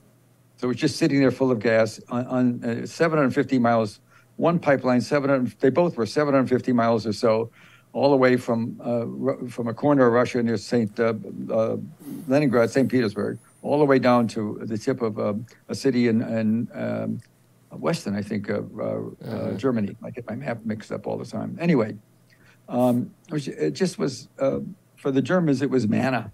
There was so much gas even on Nord Stream one that the German uh, um, uh, German companies that had an interest. Uh, there was Nord Stream was controlled by um, uh, uh, uh, Russian oligarchs, Gazprom. They own 51% of it, which means that a lot of the money was kicked back into the Russian uh, uh, treasury. Of course it was, billions every year. But 49% of the pipeline was owned by four Western companies, and they all had mm. stock. And those Western companies, there was enough gas for them to sell it to other mm-hmm. people dealing in, in, in, home gas heating, et cetera. downstream, they call it. It was that much. It was a, it was a bonanza. And the second pipeline was ready to go, and that would have been um, made the Russian ability uh, in the eyes of the White House, and not only this White House, but other White Houses all along, weaponiz- weaponization of the gas. Yeah. So she then, well, for reasons but- unknown, at a news conference said, if Russia goes, uh, if if if Russia attacks Nord Stream two by one way or another, I don't. That's very close to the exact language will be will will not go. Mr. And Hersh, then a couple what, weeks later. What you're, describing, I think, is the circumstances that show that the incentives here point really against Russia. And of course, the investigations, the independent investigations that have already taken place, have found no, um, you know, evidence that Russia was at all involved. And in fact, as you've described, there's plenty. Of, there's a conflict of interest that you've described between Germany and, and Western Europe, who are, could be the beneficiaries of, of Russian, of cheap Russian oil, and the United States, who has these broader um, security concerns in terms of its own proxy war with Russia. So I want to get back to, if we can, this issue of the people who are criticizing you on the basis of the source. And I wondered if you could give us any more insight into what you, not, not any obviously uh, facts about who the source is or, or any identifying information, but what made you feel confident about the source's firsthand knowledge uh, and the accuracy of the knowledge that the source presented to you. Obviously, there's a great deal of um, kind of factual detail about how strategically the plan was carried out. But in terms of the source representing, confirming that the source was who they represented, that they were in a position where they would have had firsthand knowledge of the events that they described to you, um, can you tell us anything about what assured you that the source was accurately representing their firsthand knowledge? I've been in this business with sources like this for 50 years. Um, when I first did Lai, uh, there was, you know, overwhelmingly disapproval of what I wrote, and most of the stories I wrote that were controversial has always been attacked on the on the. You know, it's it's easy to get rid of something on the basis of anonymity, and so um, uh, you have to understand um, there's there's no alternatives. Either people, the people I've known inside um, have one thing in common, and, and mil- whether military or civilian, and that is they really understand that they've taken their oath of office to, not to not to the, their boss, not to the general or admiral, uh, and not to not to the president, but to the Constitution. And those are people that, when they get troubled by things that are going on, have talked to me. And this, this has been going on. I've done this for 50 years. So on the and uh, I'm not interested in committing suicide, and I certainly knew the, uh, I, I can't, I, you're getting me, I don't even want to talk about what I know.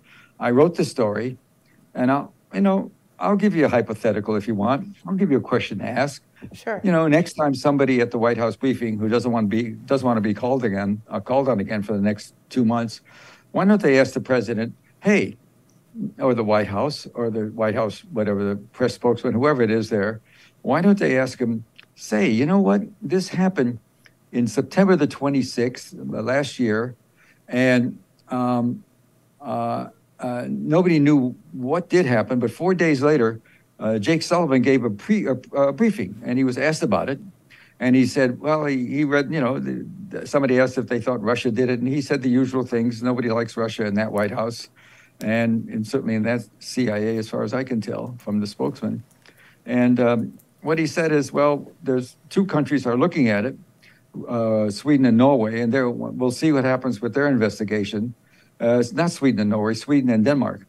The Norwegians, who were very involved with us, haven't said have said nothing.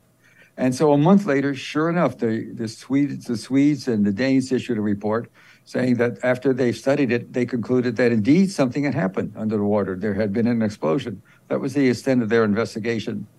So what the White House has, what the president has, if he really wants to know, He's got something called the Office of National Intelligence, which is the highest level office, uh, on, oversees all of the intelligence in the United States government. And they have an office of, uh, the, the ONI, they have an incredibly good, competent uh, head of, uh, of intelligence there. He could have, what the phrase they use inside is tasked those people to do a study. If he chose also to really dig, he could have asked the CIA, which has a directorate of intelligence that does terrific work. I will tell you, very solid stuff. He could have asked the CIA to do a study. And there's also a secret, another third intelligence group that nobody talks much about. When we have a covert operation, an, an agent that's an, an, operation like this that's undercover, they have their own intelligence. And we're talking about really all source. If you have people overseas doing stuff uh, that are tricky, you want to really protect them.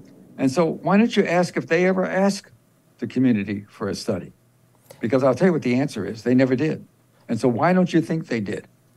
Well, and, and, and Mr. Hersh, uh, how would you respond to? Uh, there's been some reporting I've seen that the ships you said that, that, were used, the Norwegian ships, there's some conflicting GPS data showing, uh, suggesting that they were not actually in the the area. How would you respond to that part of the criticism? It's called um, um, it's OSINT. You know, it's uh, uh, open open source intelligence, which is a big part of the community. Uh, they started that 40 years ago. In other words they would put out a report. The, the CIA, this is after World War II when they were first going and discovered that a lot of what they reported was in, in the open sources. And so if you're in if you're doing a covert operation and you're talking about people that uh, open source relies on signals. It doesn't have photographs of the ships there. They rely on signals, and they also rely on airplanes that um, every airplane has a transponder and um, which is sort of an IDF. It gives us, it lets everybody know where they are at all times. Well, if you watched, if you read the paper carefully, when the president went to um, Kiev, uh, when his plane was flying, I think, in the Pol- from into Poland, guess what they did? It was in the newspaper. They turned off their transponder. And so I will tell you the trouble with open source intelligence. I've said this to a few people, including one of the guys writing it. But you know, when when you're when you're really into computer and computer analysis, um, uh, the first thing you do in an operation like that is you use open source as a cover. Helps you. You invent boats that aren't there. You have airplanes that turned off transponder, which means you can't be seen. It's really as simple as that. Hmm. They're, they're, I'm being also attacked. They're claiming that the boat, somebody claimed that the boat, uh, the class of the boat wasn't there. But we can, the guys who know what they're doing, they can turn everything topsy turvy. They can create boats, signals of boats. So it's that's what you do before a mission like that. That's the answer to it. It's really very simple. If those people had asked anybody in the community, they would have told you the first thing you do is manipulate the the the ongoing intelligence. In fact, what they had up there was the same plane that the president had when he was in Kiev. It's called a, a Rivet Joint. It's a uh, basically a national security agency uh, Air Force wing. It's a, a, a, old 707 that flies on the border of Russia, uh, collecting radar signals. They had uh, the president had what is in the paper. They had uh, a Rivet Joint uh, surveillance plane from the, uh, as I said, um, there in case he has to get a signal out, an emergency. And it's, it's there's a direct line. They had that up in, during this mission in case the guys, the the divers or the crew of the ship or something happened, they could communicate. Uh, it's it's so it's it's um, uh, you know I don't want to break the hearts of OSINT people because a lot of it is very useful, particularly in mostly in in uh, tracking airplane crashes and stuff like that. Um, but when it comes to covert intelligence operators, they're actually part of the cover. Hmm. Well, National Security Council uh, spokesperson John Kirby, as I'm sure you're aware, has repeatedly uh, denied the United States was involved in the explosions that damaged these pipelines. He told Fox News Sunday, quote, it's a completely false story. There is no truth to it, not a shred of it. It is not true. The United States and no proxies of the United States had anything to do with that. Uh, can you comment directly uh, on that statement, your, your, your friend, he describes himself as your friend Ray McGovern, recently uh, gave uh, remarks at the UN Security Council and basically said uh, these kind of CIA PR statements aren't to be trusted. What's your response? Well, yeah, you have to identify Ray a little better. Uh, he was in the CIA for many years, and he was probably the key guy when we were doing a lot of talks about with the Russians on um, on, on treaties. He spent 27 years in the CIA as an intelligence officer and got to be a level that he was sort of the go-to guy when, when we were negotiating uh, various uh, ABM treaties with the Soviet Union. So he does he does know a little more than that. John Kirby's a nice guy. I used to work. John was uh, in the Pentagon.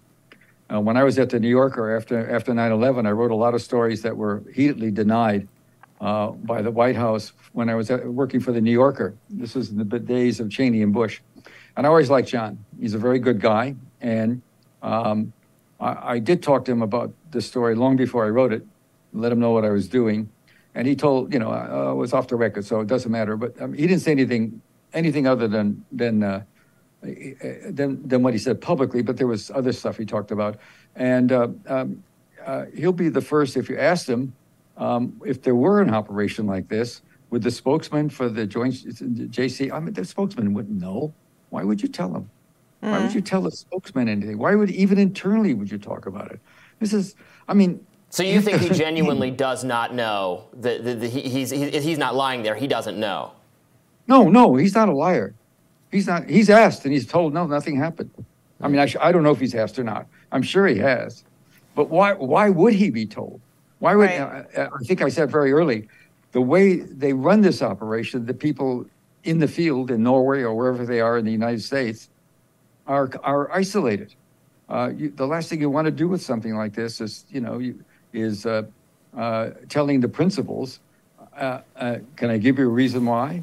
In January, they told the principals that they could do something, and within uh, three weeks, both Victoria Nuland blabbed about it and said, "We'll get it one way or the other." And the president himself said at a briefing on February the seventh, "We can take it out, and if they go, we will take it out." I don't know why the press forgets that language, but it horrified the people who were just beginning to get organized on it because it, it just was, to them, it was, it's the most secret thing in the world. And the, the, the Undersecretary of State and the President of the United States, are, the word used to me was blabbing about it. Mm-hmm. You, you mentioned just a, a, minute ago that you know you, you have this long history of writing for outlets like uh, the New Yorker. It, did you approach any of the kind of you know mainstream type organizations or, or, media outlets you've worked with in the past with this story and try to get it published there? Did they reject it, you, or, or were you just going to do this on your own for Substack? Can you tell us anything about the editorial process? Sure. Um, um, I don't think I could have got the My Lai story published now. Things have changed a lot because of Trump. As you know, I'm not, I'm not telling anybody that knows there's Fox News and the New York Post and other papers like that. Then there's the Washington Post and the New York Times.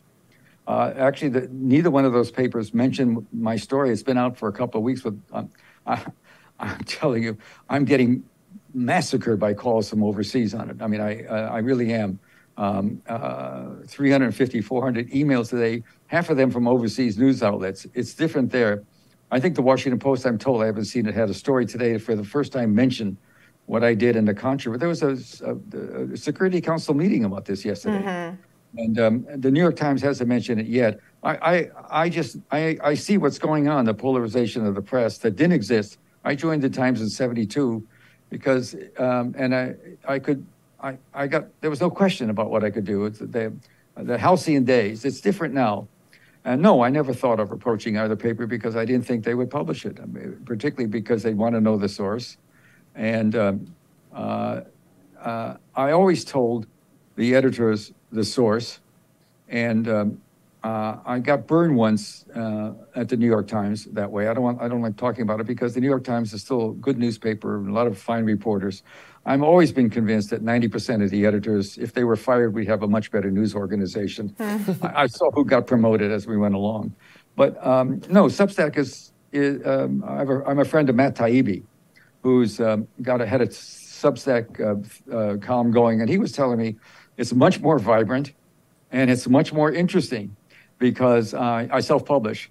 I use uh, superb editors. Um, I'm using one of my editors was that I worked for the London Review of Books, and a very bright guy named Chris Lorenzen uh, is the editor, and he's great. I listen to him, and I use as far as possible. Sometimes I can't always get him. I use fact checkers that used to work at the New Yorker when I was there, and at that time, there was no worry about sources. Uh, they knew all my sources. That's really uh, interesting. That's, that's, interesting to know because some people have criticized you on the basis that because you're independent, you haven't had that editorial process. You weren't able to, say, share the source with an editor and have them, you know, double check and confirm and, and, and give their own gut check on things. But you're saying that that actually isn't the case, that you're still using the same the same kind of team that you had at these institutional papers, but they're no longer affiliated, even though you're at no, Substack. I'll tell, you, I'll tell you the biggest difference in a way that uh, that may be the doom for, for good reporting on newspapers.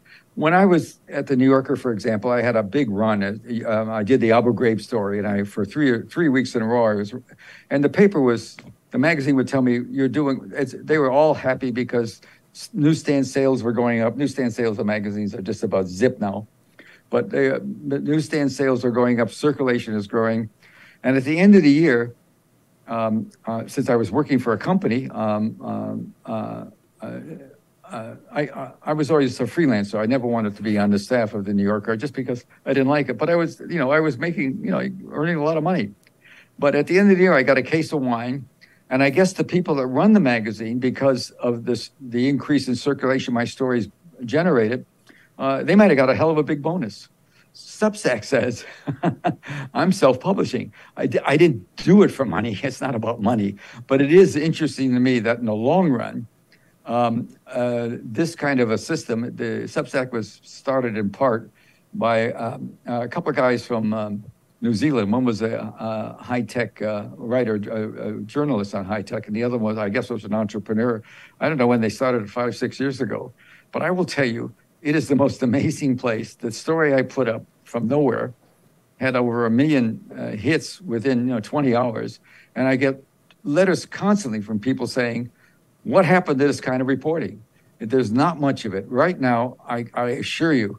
Um, um, I knew this when I worked at the New York Times. I knew that I was one of the very rare people who actually had people on the inside who were not afraid to talk about things they didn't like. Mm. You know what I'm saying? If there's something going wrong. And that's something it, I, have had three or four like that in 50 years. Yeah. Be- Before we let you go, can you tell us anything about are what's to let me coming go. I'm so happy to hear that.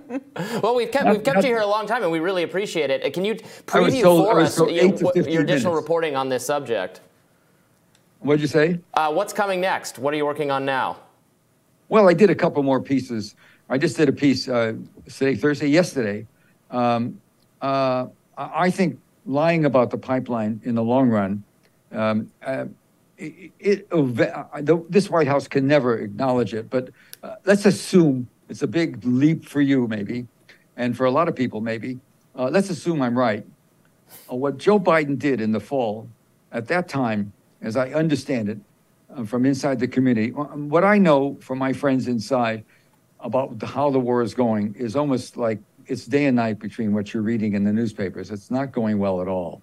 And there- there's no way they're going to, no end in sight of a victory. They may, if they can get a stalemate, maybe, but I don't think that's possible. The Russians have yet to put any of their main forces in. I mean, that's a huge collapse.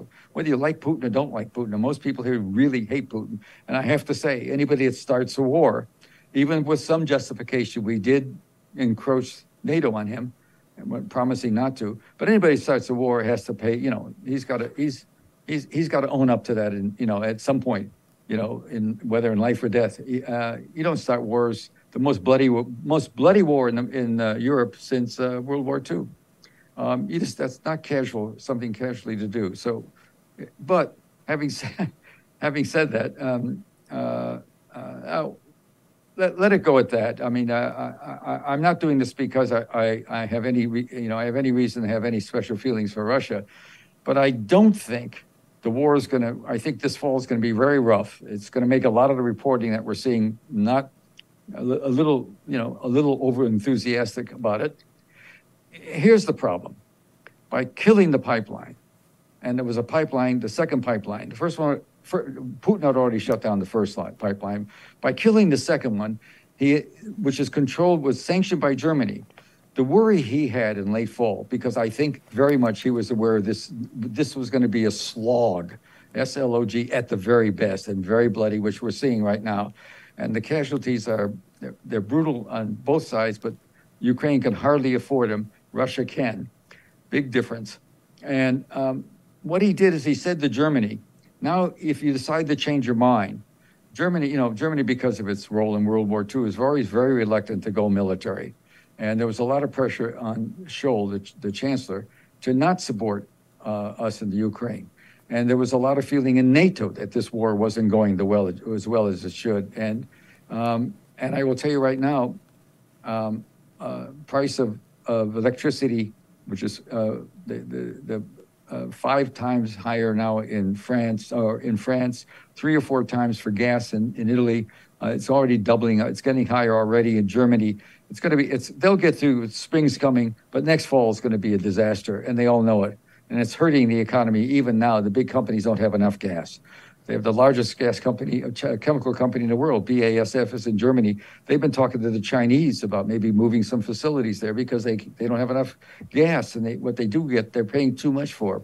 Profits go down. Anyway, the upshot is that that uh, by by cutting off their pipeline, blowing it up, he's denied the German government a chance to open up the pipeline and keep their people warm and uh, prices and not paying and paying minimal prices for for heating not only the rest of la- last winter but next winter and that's not going to stand them well i'm getting a lot of messages from europe um, I, I, I- I don't I don't talk to politicians ever. I never like I never testify before the Congress. Not by the way, I don't see the Democrats in the Senate wanting a, the, an investigation of this. Most certainly they? not. In fact, we covered on my radar today uh, in another segment the fact that uh, Hakeem Jeffries, ha- House Minority Leader, was confronted by an activist about whether or not he'd call for some kind of investigation, and he got kind of a non-answer. So I think you're right on the money on that one, and we really are so appreciative of all of the time you've been willing to spend with us here today, and we hope you come back uh, to Rising sometime soon and give us an update. This is the longest eight-minute interview I've had this week. You're okay, too good guys. to be contained to eight Anyway. minutes. Thank you again, Seymour Hersh. And uh, And we'll- listen, um, uh, I, I, I welcome those questions because You know, it's just too easy to dismiss things on the source basis. It's much more complicated than that. And as you may or may not know. But anyway, thank you for bringing up the issue. Thank Bye-bye, you again. guys. Take care. Thank you.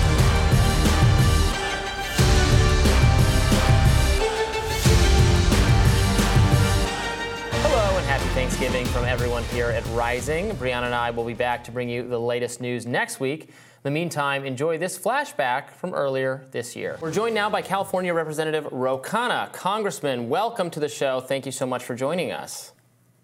Thank you. Always a pleasure. Yes, it's our pleasure, and we have a lot we want to talk about with you today. Um, first, we want to get your reaction. House Republicans obviously moving forward with this impeachment inquiry against President Biden. Here's Speaker McCarthy's announcement yesterday. These are allegations of abuse of power, obstruction, and corruption, and they warrant further investigation by the House of Representatives. That's why today I am directing our House committee to open a formal impeachment inquiry into President Joe Biden.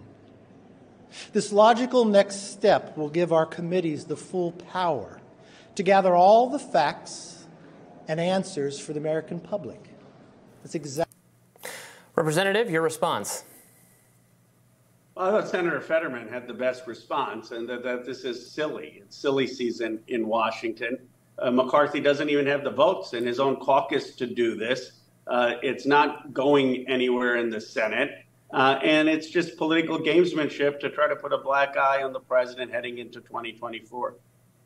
Are you concerned it will be effective, even if it is silly, that there is a percentage of the American population, including the liberal media, which is increasingly covering this issue, who at very least see this as a kind of corruption, even if it's soft corruption, and maybe makes them think that the kinds of allegations that have been uh, that Donald Trump has been charged with are less a big a deal because everybody basically in, in the so-called swamp is tarnished. No, I don't think it'll be effective because the Republicans don't even have the votes in their own caucus. Uh, we Donald Trump, remember, was impeached twice, and even the impeachment inquiry that the Speaker brought the first time, two weeks later, there was a vote ratifying that inquiry uh, by the House of Representatives. Here, you don't have the votes, and that shows that the Republicans themselves know that this is just a totally politically motivated investigation for the reasons you said. I mean, Trump is wants this because he's trying so desperately, twice impeached, four times indicted, to try to muddy the waters and uh, get something to stick to President Biden. He's been trying that. That was one of the reasons he was impeached the first time. He's been looking for dirt to manufacture dirt from the, the beginning. And uh, it's not going to work. You know, are you worried though about you know the polls showing President Biden's um, approval ratings that uh, many people, uh, you know, majority I think, even in the Democratic Party, would prefer another candidate? Um, polls showing him running about even with Donald Trump, Ron DeSantis, Nikki Haley. Actually, if she was somehow to be the nominee, up you know above uh, President uh, Biden, is is he in a weaker um, position in terms of his reelection than one would hope for in your party?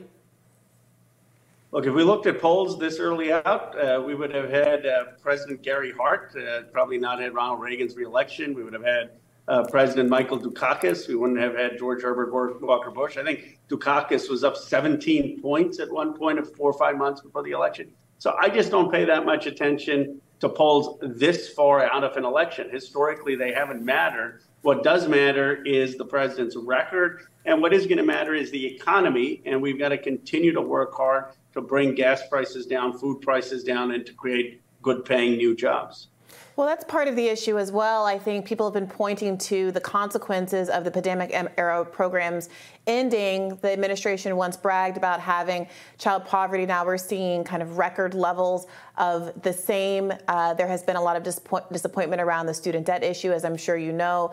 Uh, many of us got emails in our inbox over the last week or so announcing that uh, we were going to have to start repayments uh, as of next month in the middle of an election year after three years of having the loans on a moratorium, a moratorium that was put there by Donald Trump while Donald Trump was in office. Do you think that Democrats can make a good case that the economy is doing well and that they should feel better about their economic status today than they did three or four years ago? But Briahna, I do. I mean, we got the infrastructure bill passed. If you go around the country, there are a lot of good paying jobs. We're bringing manufacturing back, semiconductor manufacturing, new electric vehicle battery uh, manufacturing. We're creating a lot of union jobs. Unions have never been stronger. The president's NLRB has said that if you have unfair labor practices, this is Jennifer Abruzzo and C- the CEMEX decision, then unions will automatically be recognized. So a lot of good has happened. But look, I disagree on the student loans. I mean, it was the Supreme Court uh, that struck that down. And I believe I've pushed the president to say, at least let's stop the interest accrual. As someone who took out $100,000 of loans, I was fortunate. I paid them back. But there were years in my 20s when I was making payments and the, the, the, the number kept piling up because of uh, interest. And so we have to at least stop that interest accrual. Uh, and I, I do hear people uh, struggling because of the student loan issue. Well, uh, Representative Khan, I do have to push back on two things. One, the loans have started again because Joe Biden chose to negotiate the end of the moratorium as part of the last debt ceiling negotiations. That was a choice by Joe Biden that cannot be attributed to the Supreme Court. If he plans to challenge the Supreme Court decision as he is doing, he could say that let's continue the moratorium so that people don't have to pay sums that ultimately are going to be canceled when I am successful.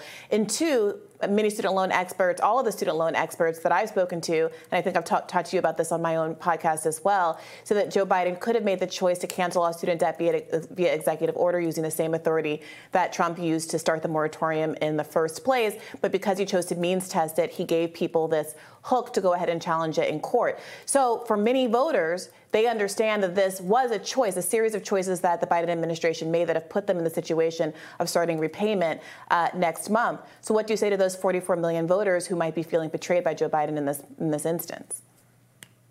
Well, look, the president used the HEROES Act, uh, and he can still use the Higher Education Act. So even though he made that deal with uh, McCarthy, which I disagreed with. I voted against it, as you remember. Uh, he still now is pursuing the Higher Education Act to trying to suspend uh, the, the, repayments on the loans. And I believe under the Higher Education Act, he will have the authority. And I, I do think the administration should, when they have the authority, uh, zero out the loans that up to the 20,000 that they've said, uh, so that uh, people, are, if they're going to court, are going into court to sue students as opposed to having no relief. Would I have been more aggressive than the president? I would have. But the reality is that the president has done uh, a lot. I mean, he has uh, invoked the authority. He's fought this in court. He's now invoking another authority. And the real blame of this is on the Supreme Court and on the Republican side, where they've made zero effort. So I and some progressives want to make an effort of a 10. President Biden probably was at a seven, and then you've got a Supreme Court and Republicans at a zero. The blame doesn't go from someone who's at a seven. The blame goes to the people who are at a zero. But Ro Khanna, isn't it the case that but for him choosing to negotiate of all things the end of the moratorium, people would not have to start paying in the middle of an election year their student loan payments back on October 1st? That was a choice that was purely within Joe Biden's purview. No. No, because he negotiated saying that he wouldn't invoke the HEROES Act, he's now invoking a different authority. He's invoking uh, the Higher Education Act. And if the Supreme Court was going to strike that's, down that's the use of the HEROES Act, then the, nego- the negotiation wouldn't have mattered. It was moot after the Supreme Court. He would have had to have a different negotiation. The, the, the, negotiation only covers the HEROES Act. It doesn't cover. I, am specifically talking about the end of the moratorium, not this. The question about whether or not the cancellation itself will ultimately be held up by the courts is a separate issue, but we can move on. But I want to be really clear the moratorium is what people are concerned with, that Joe Biden made the choice to make them start repaying in the middle of an election year. But the moratorium is also under the HEROES Act. You could have the moratorium under the Higher Education Act. And we but should the be moratorium wasn't. Moratorium. But the moratorium wasn't what was challenged. That's a Trump era policy that has been persisted for three years. That, true, yeah. true, but the moratorium, the, the deal of uh, with McCarthy only applies to the HEROES Act you can still have a moratorium under the Higher Education Act or other uh, authorities. And we should be pushing for a moratorium on uh, interest accrual and student uh, repayment. And I believe we can do that even under the terms of the deal, because that only restricts the HEROES Act. Right, and obviously there are many of us who think that um, people should repay exactly what they borrowed and that it would be a blunder to um, forgive people's debt obligations. Actually, but that's my perspective, obviously not the progressive perspective. Representative, we wanted to um, ask you about a couple other things. You put forth a new five point political reform platform, which includes things like banning candidates for federal office from receiving donations from lobbyists or political action committees of any kind, 18 year term limits for Supreme Court justices. Um, if Democrats win the House, will this legislation be a priority? Can you talk about it a little bit more? Uh, Nancy Pelosi, Je- uh, Hakeem Jeffries, how do they feel about your legislation? Uh, fill us in. Well, I'll be putting it up uh, hopefully for a vote, and I want the Democrats to run on this. The president and members of Congress, we should have zero PAC money. We should not have leadership PACs. I don't take PAC money, never have, don't have a leadership PAC. We shouldn't have money from corporations or, or lobbyists. Um, members of Congress shouldn't be allowed to go become lobbyists ever. Uh, members of Congress shouldn't benefit personally through stock trading. Uh, members of Congress should have be term limited, as should Supreme Court justices, and we need an ethics code for Supreme Court justices. The amazing thing is this common sense proposal has had so much support from uh, across the aisle, and I think it is a uh, opportunity for us to, to, to run on reform, to make reform. No one in the current political system is perfect. What voters are looking for is a bold agenda to fix the system. Hmm. Do you think Biden should embrace this embrace this agenda? I do. I do. You know, I don't understand how a twice impeached, four times indicted former president is trying to run as the outsider. And I believe that the Democratic Party needs to run as the outsider. They're going to clean up a system that obviously isn't working for the ordinary, um, uh, for ordinary Americans. Do I think most people who come to Congress have good intentions? I do. I actually do. But the point is that the system itself uh, is totally influenced by lobbyists, by special interest money, by members then uh, ending up and going and becoming lobbyists. And the American people have no faith in that the system is actually looking out for them. These are the types of reforms that will say we're trying to prioritize people uh, over special interests. You know, there are there are challengers to Joe Biden, Marianne Williamson, RFK Jr., who are running on. Um, I, I, think objectively more uh, progressive platforms are probably even are, are more uh, on board with some of the policies you yourself have put forward, in, including what you've just outlined. Um, and, and, obviously there are so many in the Democratic Party have, that have said they would like a different um, nominee, which I, I, know I've already asked you about. But um, is it is it simply because you know Biden is the incumbent, so you know, it would be very odd to not support the incumbent, even though there are more progressives in in the race? You know, what is the what is the reason that eh, one feels so strongly about sticking with President Biden?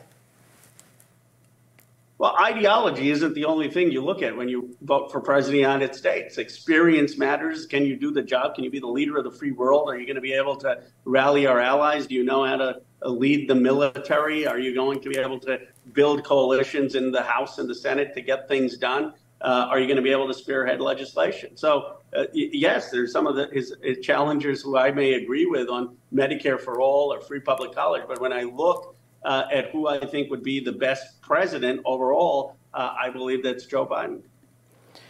You believe you you listed a, a, number of things. It seems like Medicare for all, having universal health care for millions of Americans, and the richest country in the history of the world, we're currently paying twice as much for health care costs than any other peer nation, and we have something called medical bankruptcy, uh, and also 68,000 people before the pandemic dying every year from a lack of health care, is lower on the priority list than someone who can lead a military, a military which many Americans on both sides of the aisle feel like should be led less, a military budget budget that we think should be cut, many Americans think that should be cut significantly. Um, is it accurate to say that that's that I've uh, articulated no, your priorities? A mischaracterization of my position. I was the only person on the Armed Services Committee, one out of 56, that people can look at who voted against the military budget going to a trillion dollars. And I have led on Medicare for all with Bernie Sanders. I'm going to be actually coming out with a bill with him on medical debt but uh, it is giving people false hope to say that someone can just run on that and then get things done. What we need is people who are going to run on that and actually get co-sponsors,